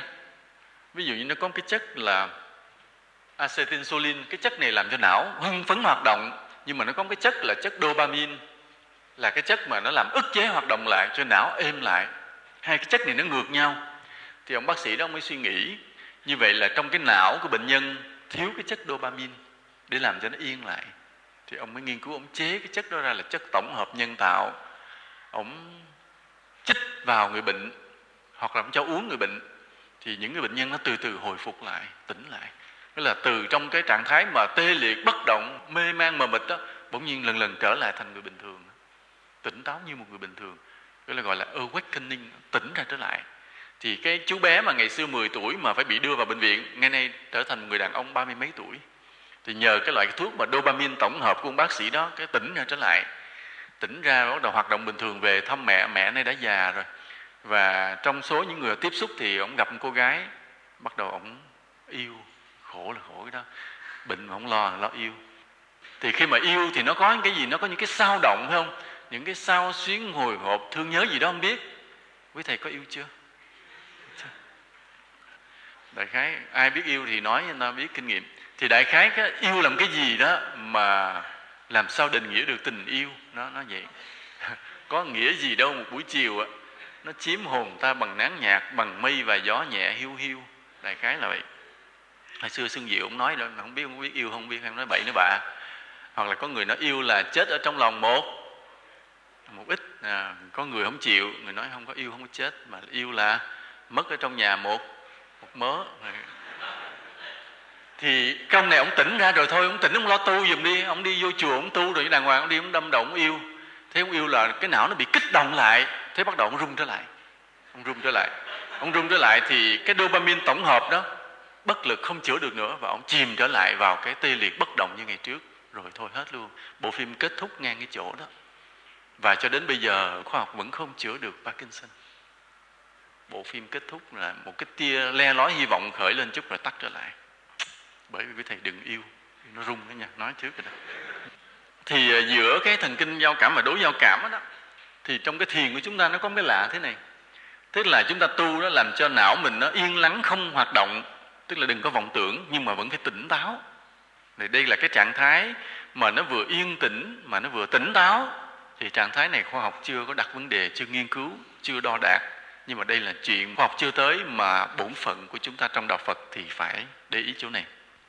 Đó, chúng ta làm cho bộ não chúng ta yên tĩnh không hoạt động nhưng mà vẫn tỉnh giác vẫn tỉnh táo vẫn sáng. Đó, đó là trách nhiệm giờ chúng ta nói tới vấn đề nữa là chúng ta tránh những kích thích dây chuyền cho não. Nghĩa là bình thường từ trong sâu thẳm á, thì các cái neuron nó vẫn tự duy trì hoạt động bằng cách nó tự nó kích thích lẫn nhau. Là một cái này nó động nó kích qua cái kia kia kích lại là bộ não nó có hoạt động hoài. Và những cái hoạt động mà khi nó đi qua một cái synap á cái nó thành cái thói quen. Nó thói quen. Vì nó lan từ đây nó chạy qua một cái đầu synap rồi synap nó lan qua một cái tế bào khác thì một cái loại tín hiệu nào đó nó lập thành một thói quen. Ví dụ như là mình thích mặc đồ đẹp một lần, hai lần, ba lần, cái nó biến thành bản chất của mình. Nó ghi lại, nó ghi nhớ lại. Nên cái trí nhớ được thành lập là khi cái tín hiệu mà nó đi qua cái tế bào não nhiều lần, cái loại rung động đó, cái nó ghi lại, nó giữ đó, nó thành cái thói quen. À do đó là khi mà chúng ta có những cái ý nghĩ xấu mà được lặp đi lặp lại thì nó lần lần nó biến thành cái bản chất của mình. Là não nó rất dễ lặp lại, tự động nó lặp lại. Ví dụ ví dụ như là mình hay nóng mình hay nóng giận, ai mắng mình, cái mình nóng lên. Thì cái nóng nó làm cái căng thẳng cái hoạt động của não. Một lần lần sau cái có ai đụng chạm với mình nóng lên. Lần thứ ba, thứ tư, nhiều lần như vậy thì bộ não mình nó quen nó quen về sau chỉ cần một kích động nhỏ là mình nóng lên liền. Hoặc thì chỉ cần mình nhớ lại cái chuyện gì của ai là mình nóng nổi nóng lên liền, vì nó quen. Cho nên bộ não nó có cái tín hiệu não, tuy nó lan truyền vậy nhưng nó có cái thói quen của nó. Và rất là lắng lo. Ví dụ ví dụ như có một lần nào đó, trong một lúc mà huynh đệ mình mới vô chùa tu, đạo lực chưa nhiều, thì có một người nào đó họ lớn con, lúc cãi qua cái lại cái ông lấy tay ông cúi đầu một cái cốc. Nói sao mà đi, đi dành ăn ví dụ vậy? Lúc mà mình còn là điệu cái mình nuôi cái hận thù. Mình nói năm nay thì mình còn nhỏ con hơn ổng nhưng ba năm nữa mình ráng tập. Theo thầy binh lãnh tập khí công rồi. Ba năm nữa bằng ổng bắt đầu mình cứu ổng lại mấy cái trả thù. Thì cái tư tưởng á một lần rồi cái qua đêm sau hai lần ba lần bốn lần mười lần cái tư tưởng nó nó in vào trong đó. Và nó chờ ngày lớn lên cú đầu người ta thiệt chứ không phải không. Nhưng mà ví dụ đến một lúc nào đó chừng ba tháng sau, ba tháng sau cái do mình được học hành, mình lạy phật, mình sám hối, cái bỗng nhiên mình mới phát hiện cái ý nghĩ mà mình muốn trả thù là một ý nghĩ sai lầm sai lầm. Bởi vì sao? Bởi vì người đệ tử phật phải biết nhẫn nhục, người ta chửi mình, người ta đánh mình, thậm chí nó giết mình, thì lòng mình vẫn vẫn tha thứ, vẫn không giận. Thì bây giờ người huynh đệ mình trong lúc ổng thô tháo, tại ông cũng mới tu giống mình ông cú đầu một cái mà mình nuôi lòng giận hờn để trong tâm hoài, mình không phải đệ tử phật. Cho nên mình thôi, không thèm nghĩ tới chuyện mà lớn lên trả thù nữa. Mình không nghĩ tới nữa. Nhưng mà tư tưởng nó còn trong não không? Còn, chưa hết. Chưa hết nha. Và mình tưởng mình không nghĩ tới nữa. Mình tưởng nó không còn. Không ngờ nó đã ghi dấu trong các synapse, trong các neuron. Và đến khúc 3 năm sau, không ngờ con lúc mình giọng vô mặt ổng một cái. Đó là kết quả mà của lòng hận thù chưa được xóa mà mình tưởng mình hết. Rất là đáng sợ. Vì vậy, để mà xóa một tư tưởng xấu, thì chúng ta không có đơn giản là chỉ không nghĩ tới nó nữa, không có. Mà phải đối diện với nó, phải nghĩ ngược lại. Phải nghĩ ngược lại. Lúc đó khi mình biết lỗi rồi, bây giờ bắt đầu mình mới nhớ lại cái tư tưởng mà mấy ngày trước mình cứ suy nghĩ là lớn lên ba năm nữa mình quánh động vì mình đem tư tưởng đó ra mình sám hối trước phật. Và mình nguyện lòng là các huynh đệ con, dù có ăn hiếp con, đánh con, mắng con, chửi con mưu hại con con vẫn thương yêu, vẫn tha thứ. Lặp đi lặp lại tư tưởng đó lần lần, cũng 10 ngày như vậy, nó mới xóa cái tư tưởng kia được, chứ không phải dễ. Bởi vì não nó có tính ghi nhớ. Do đó chúng ta thấy là để mà in sâu được những cái tư tưởng tốt lành trong lòng chúng ta đó, là mỗi ngày mình phải phát nguyện là vậy đó. Mình muốn mình thành một người tu sĩ tốt, thì mỗi ngày mà không phát nguyện không được. Do đó, mỗi ngày mình quỳ trước bàn phật, mình phải phát nguyện là nguyện trọn lòng tôn kính phật tuyệt đối. Thầy đức hoàng nói này rồi phải không? À, hoặc là lòng từ bi thương yêu chúng sinh vô hạn ai sao mình cũng thương. Hoặc là tư tưởng khiêm hạ thấy mình như cỏ như rác. Dù mình có thành công mình vẫn nghĩ là phật gia hộ thầy tổ dạy bảo huynh đệ ủng hộ chúng sinh cúng dường. Mình không bao giờ thấy cái gì là của mình. Cứ suy nghĩ mỗi ngày như vậy nó in sâu vào trong cái tế bào não của mình mỗi ngày thì lớn lên mình là một bậc chân tu, một người tu sĩ chân chính để làm chỗ nương tựa được cho chúng sinh. Chứ còn những tư tưởng tốt lành đó mà mỗi ngày mình không in, không lọc, thì trong bộ não mình nó in toàn ba cái tầm bậy tầm bạ, đâu không? Thì lớn lên là người ta phát hiện ra liền, tư cách mình nó thấp liền. Cho nên mỗi ngày phải in vào đầu mình những tư tưởng tốt lành là cái lời phát nguyện trước phật. Đó là cái tính ghi nhận mà làm cho chúng ta tránh những cái kích thích bất lợi đưa vào trong đó trong suốt cuộc sống chúng ta, nhiều cái dữ liệu bên ngoài, nó cứ tiếp tục được đưa thêm vào. Nên làm cho não mình có hoạt động hoài. Rồi những hoạt động cố ý như là chúng ta suy nghĩ, chúng ta tưởng tượng, chúng ta học hành, chúng ta sáng tạo, chúng ta mơ mộng, cũng làm nuôi dưỡng những cái kích thích cho não hoạt động hoài. Nó lan truyền tín hiệu. Cho nên là để giúp cho cái tâm an trú trong thiền được ổn định, chúng ta phải tránh những cái kích thích bất lợi, ví dụ như là tham lam, nóng nảy, ích kỷ tránh nó đi. Chúng ta cũng xóa cái thói quen mà hay suy nghĩ lung tung, để cho cái neuron nó đừng có bị thói quen hưng phấn hoài, nó thanh tịnh ức chế lại. Nên trong đời sống hàng ngày, có những lúc mà không có việc gì phải lo, mình lúc nào theo dõi hơi thở hay mình niệm phật để an trú tâm để làm cho tâm nó đừng có hưng phấn tầm bậy bạ. Những ý nghĩ mà tiêu cực, bất thiện như là tham lam nóng giận ích kỷ thì nó hay gây hưng phấn cho não mà gây căng thẳng. Còn những tư tưởng tích cực như là vị tha hiền lành hy sinh thì lạ lùng nó lại giúp ức chế não nha. Nó làm cho não bớt hoạt hóa. Ngộ như vậy. Nó phân biệt ra hai loại hẳn nha, hai ý nghĩ hẳn. Ví dụ chúng ta bận tâm mà chúng ta bận tâm suy nghĩ những điều tốt lành cho huynh đệ mình, cho chúng sinh, cho phật pháp thì tự nhiên bộ não sau này nó lại rất là dễ thanh tịnh còn nếu chúng ta bận tâm mà suy nghĩ những chuyện ích kỷ cho mình, cho lợi cho mình hay là tham lam giận hờn, thì bộ não nó cứ căng thẳng, càng về già nó càng căng thẳng. Là như vậy. Đó là cái cơ chế của sinh lý và tâm lý. Sau này chúng ta sẽ học tới cơ chế tâm lý của thiền. Hôm nay là cái bài cơ chế sinh lý. Bây giờ những cái tác động của đời sống vào trong não, ví dụ như trong não nó có một cái chất gọi là gây ngủ, là chất serotonin. Serotonin là chất gây ngủ nó cuốn não, nó tiết ra. Thì bình thường á, ví dụ như khi mình ăn ngủ điều độ, tới giờ đó thì nó tiết cái chất serotonin ra là mình đi vào giấc ngủ. Nhưng mà nhiều khi mình ham vui, ham chơi hay là bận việc, tới giờ đó mình không ngủ, mình ráng thức. Khi mình ráng thức thì bắt đầu cái vùng cuốn não nó giận, nó không thèm tiếc nữa. Từ từ mình mất ngủ. Mà khi mình mất ngủ rồi là cái não mình nó sẽ căng thẳng.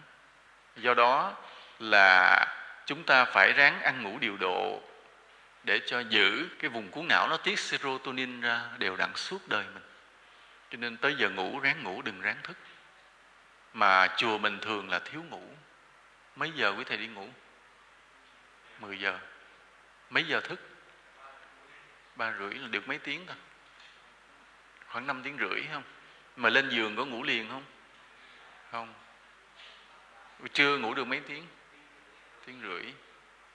À, thì khoảng được 7 tiếng. Nhưng mà trưa có ngủ liền không? Cho nên thường chúng ta hay bị thiếu ngủ. Mà nhiều cái đụng việc ví dụ bữa đó một có lễ có đám ở đâu mình đi nữa thì buổi trưa đó làm sao? Bỏ luôn phải không? Không ngủ. Thường là mất ngủ. Vì vậy tôi có một cái lời khuyên vàng vô cùng quý giá.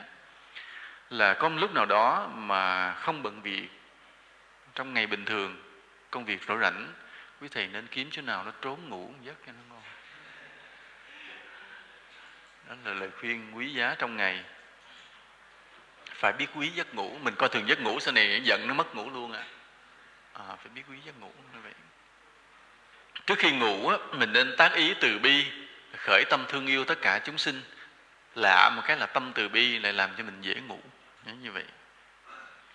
Tuy nhiên khi mình ngủ nhiều quá ví dụ như người đời cứ ngủ nhiều quá thì lại làm cho cái thùy trán của mình nó lại mờ nó mất cái tỉnh giác cho nên nhiều khi các vị người xưa cứ sợ mình ngủ nhiều quá, mình mờ cái thùy tráng, mình mất tỉnh giác, nên khuyên mình ít ngủ để tu, phải không? Cái bài kinh di giáo nó cứ khuyên mình ráng thức để tu. Nhưng mà thực ra thức nhiều lại cũng dở. Về bản thân chúng tôi biết mà, những lúc mà mình tinh tấn, mình tu nhiều, mình tưởng hay, cuối cùng lại là hư, lại bệnh. Còn cứ ăn ngủ điều độ ừ, đúng giờ, đúng giấc, rồi làm những việc thiện, như vậy đó mà lại công phu nó lại tiến. Chứ còn ví dụ mình ép mình ráng tinh tấn để mau đắc đạo, thì cái tai họa nó sẽ xảy ra sau đó. Chúng ta nhớ cái đắc đạo là nó do một đời sống điều độ và một cái đạo đức sâu thẳm cũng giống như nhiều công đức tạo thành, chứ không phải do ép. Nhiều người nói là để tinh tấn, kỳ thực là đang ép ép cái bộ não mình.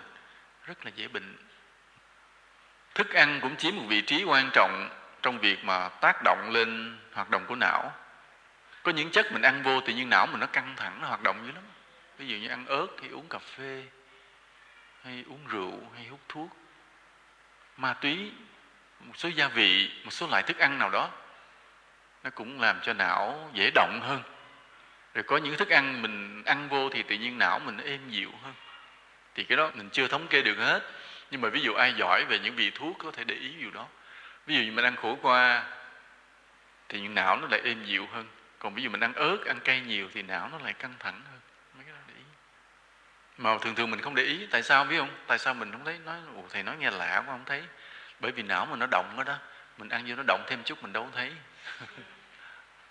Rồi những cái hoạt động tay chân hoạt động thể lực tay chân á nó có cái hay là nó làm cho não là dịu nha. Ồ lạ như vậy. Ví dụ như sau này quý thầy lớn lên mình làm tri sự trụ trì thì khi mình ít phải hoạt động tay chân thì cái não mình nó là dở. À, giống như là cái người mà biết toàn thân ở dưới á, thì lại tốt cho não. Cũng vậy cái hoạt động tay chân nó lại tốt cho não. Còn cái người mà ví dụ cái phước mình đủ rồi mình không cần phải lao động tay chân nữa rồi mình không thèm lao động tay chân nữa thì não sẽ hư rất là nhanh. Do đó là những cái lao động thủ công đơn giản quý thầy đừng bỏ mất.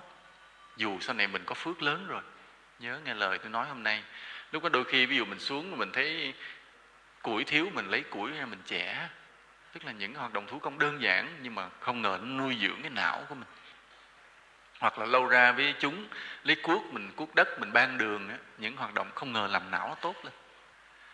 Rồi cái loại mà hoạt động thể dục, khí công, nó làm cho não tốt lên. Nên mỗi ngày chúng ta phải tập thể dục. Mà đời sống văn minh hiện nay, không ai trong ngày mà không tập thể dục. Nhớ, trong đời sống văn minh mỗi ngày phải tập thể dục một lần. Mấy phật tử có nhớ không? Mấy phật tử gì đó có ai mà không tập thể dục mỗi ngày không? Giơ tay lên. Có không? Mấy mặt cười cười sao thấy nghi quá à. phải nhớ nha, con người văn minh thời đại mới là luôn luôn phải tập thể dục mỗi ngày. Tại vì khi chúng ta vận động tay chân vậy không ngờ là nó giữ cho cái bộ não trong cái hoạt động thể dục.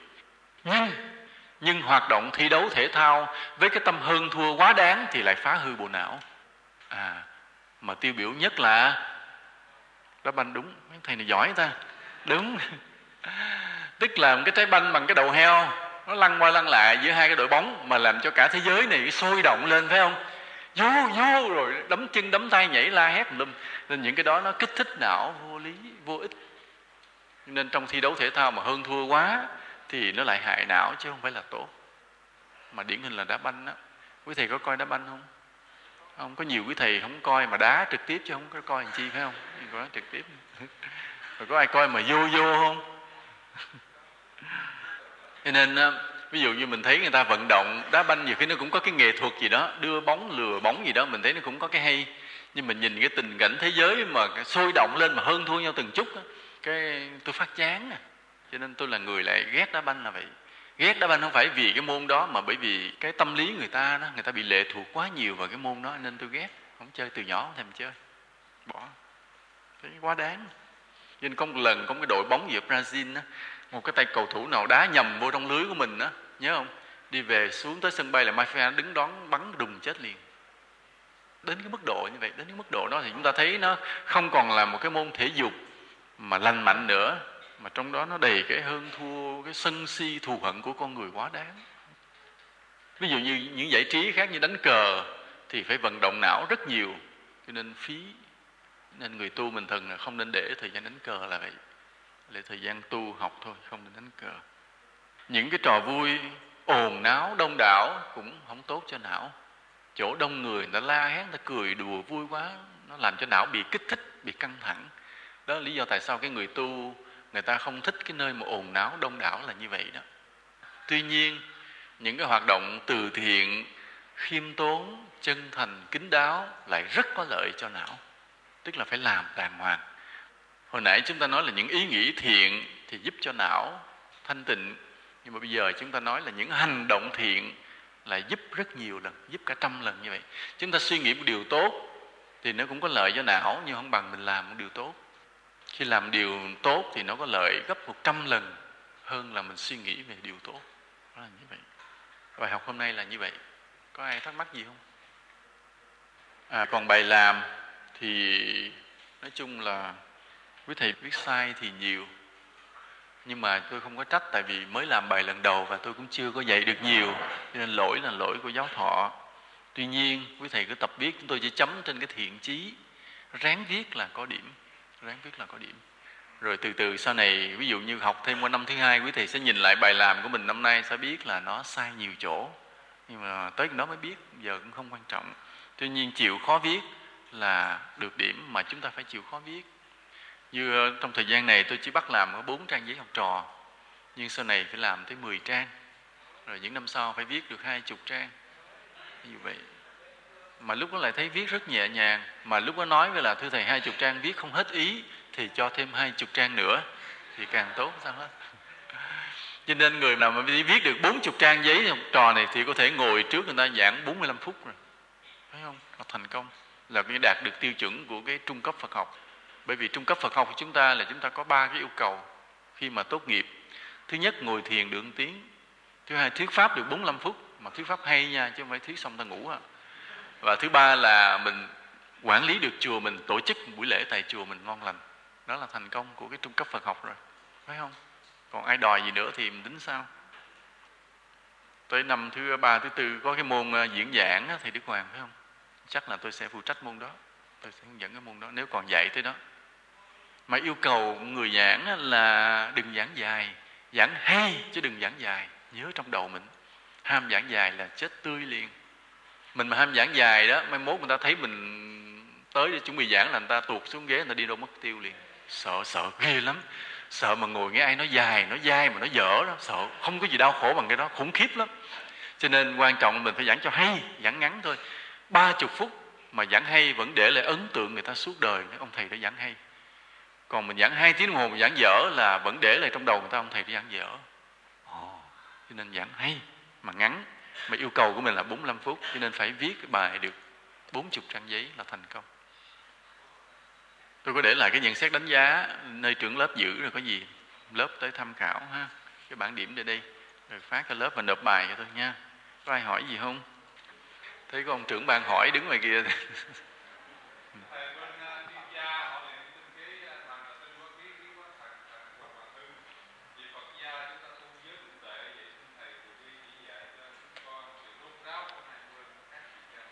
không, rất gần với nhau nha. Đừng nghĩ là rất là gần với nhau.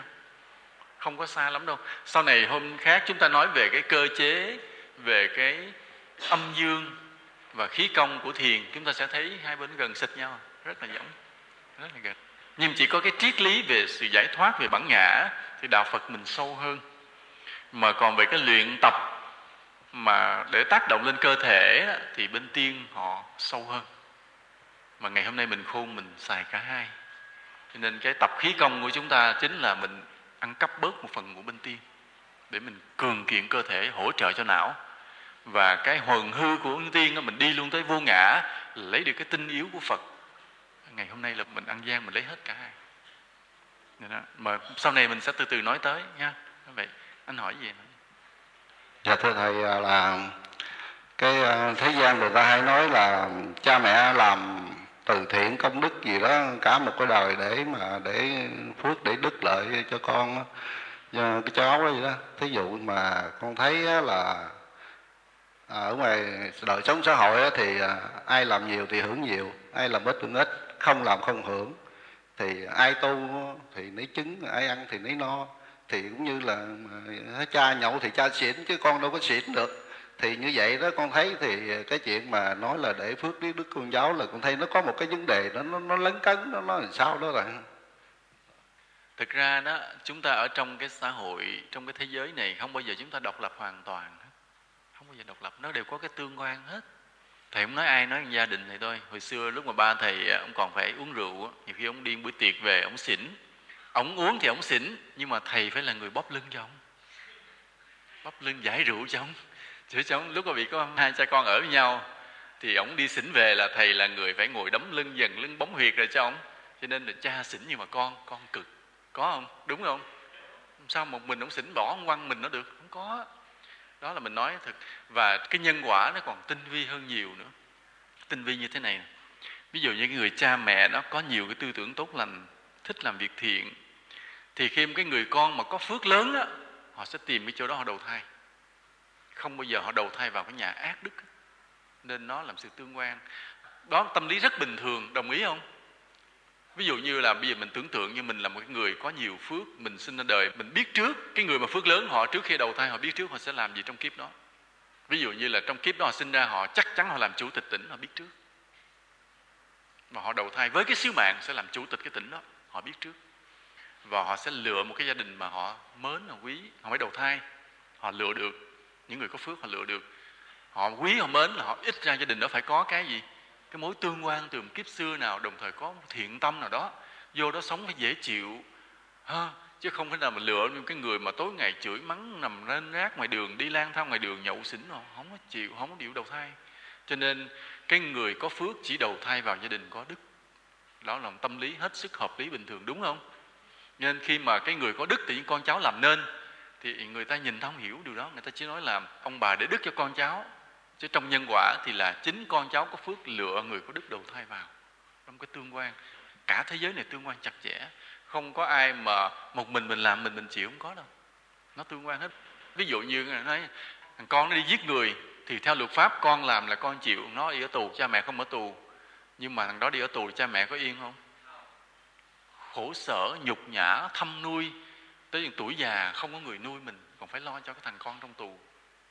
Cho nên nó là một tương quan. Như vậy đó không phải là một mình nha. Ai nhậu nó xỉn nhưng mà một người này xỉn như người khác khổ. Anh hỏi gì nữa không? Dạ kính thưa thầy. Cái ờ, mình tu theo đạo Phật mình á, là cái đạo là là cái sự thật. Thì bây giờ cái chuyện ờ, mà của con á, thì con cũng phải nói cái sự thật ra. Mình không thể mình mình giấu được giấu đâu thì nó cũng ngày nào đó ta cũng biết. Nhưng mà không phải tay uh, giữa đại chúng bao la như vậy mà mà con nói ra cũng như là gọi là ở ngày đời nó gọi là giặt áo cho người xem lưng đó mà. Thì bây giờ đó thầy bây giờ là uh, cách nay cũng hai năm rồi. Ha con thì cũng có gia đình nhưng mà cũng có một người nữ.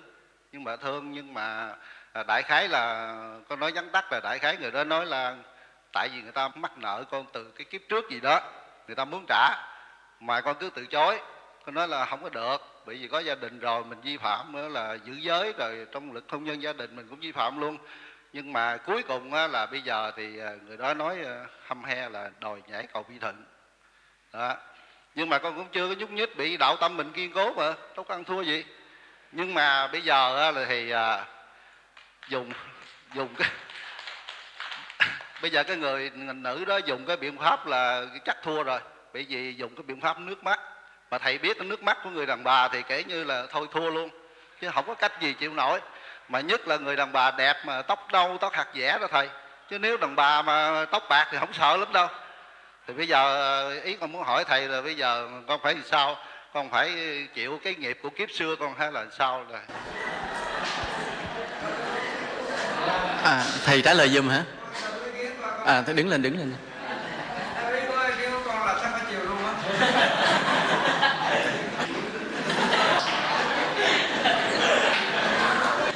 Không, anh tên gì? Anh pháp danh gì? Không pháp danh, anh tên gì? Kim à. Anh kim nêu ra một vấn đề rất là chân thành, mà đó là vấn đề muôn đời của nhân loại. Chúng ta đọc báo, chúng ta sẽ thấy chuyện nhan nhản nhan nhản trên báo chí mỗi ngày.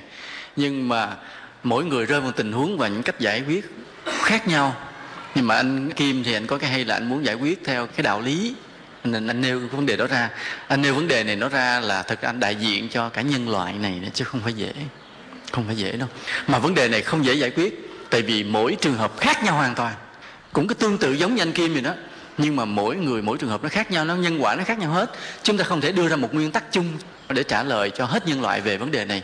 Nên do đó, chỉ là trong trường hợp riêng thôi hồi trước khi chúng tôi đi giảng á, nhiều người cũng hay hỏi về những vấn đề liên quan như vậy và chúng tôi luôn luôn tránh né và luôn luôn nhờ thầy viên giác không trả lời. Thầy viên giác sao không có khiếu mấy vụ này không trả lời hay lắm. Nghĩa là ai hỏi tới cái là nó mời lên trên lầu gặp thầy trụ trì. Nhưng riêng cái vấn đề của anh á thì anh đã giữ vững được mấy năm rồi? Hai năm mà năm nay đã xong chưa? Cũng còn dùng dàng như là kiên cường và yêu cầu quý thầy ở thiên thánh hỗ trợ nên là mỗi ngày tới nhắc nhở, kiểm tra và gặp gỡ cái cô gì đó, khuyên bảo. Cho nên có thể là người ta cũng mắc nợ mình, tại vì cái duyên thường là cái tình cảm nó xuất phát từ cái món nợ quá khứ, đó là nguyên tắc, nhân quả. Ai mắc nợ thì người đó thương nhiều, ai ít mắc nợ, người đó thương ít, đó là nguyên tắc. Và khi mà cái người mà mắc nợ, quyết tâm trả nợ, mình đừng tưởng người ta mắc nợ mình, không ngờ người ta đang đòi nợ à cuộc đời nó có cái lạ. Vì không tin chúng ta hỏi các cô gái, cái đầu tiên khi mới lớn lên thì gặp anh chàng anh cứ lẻo đẻo, anh theo hoài. Thì nói ảnh là ảnh sao? Anh mắc nợ em, phải không? Nghĩ là mình nghĩ là thương mình nhiều mắc nợ mình, nhưng mà khi lấy về thì chuyện sao? Ngược lại. Phải trả nợ gần chết luôn, phải phục vụ, phải lo lắng. Hồi mà mới á, ông đeo đuổi cái nợ đó thì tưởng mắc nợ, nhưng mà không ngờ là mình mắc nợ. Ông đeo để mà ông đòi. Thì cô kia cũng vậy, cổ, si mê mình của nó, mắc nợ cô phải trả. Nhưng mà dính vào một cái là nó bắt đầu mình trả lại bắt đầu gây mình đủ thứ phiền phức khó khăn trong cuộc sống hết. Cho nên anh coi chừng người đó không phải mắc nợ mình mà đang đòi nợ. Cho nên anh nên trốn nợ cho xa là anh nên lên thiên khánh anh ở. Lên thiên khánh anh ở. Thiên khánh. Phiền phức ghê gớm lắm phiền phức ghê gớm lắm. Ừ, thấy vậy. Nhiều chuyện phức tạp phía sau đó mà trong kinh Phật Phật hay nói cái đó lắm. Ừ, Phật hay nói thấy vậy nhưng mà đằng sau nó những vấn đề nó ngược lại. Phải thấy trước trong Nikaya thì Đức Hoàng nhớ cái đó. Sự nguy hiểm của dục nên trong những trường hợp bối rối anh nên lên gặp thì Đức Hoàng vâng. mà nếu cần anh đưa thì Đức Hoàng đến nói chuyện với cô đó. À Đức Hoàng nói chuyện với như vậy nha. Rồi thôi. Thôi nghỉ ha.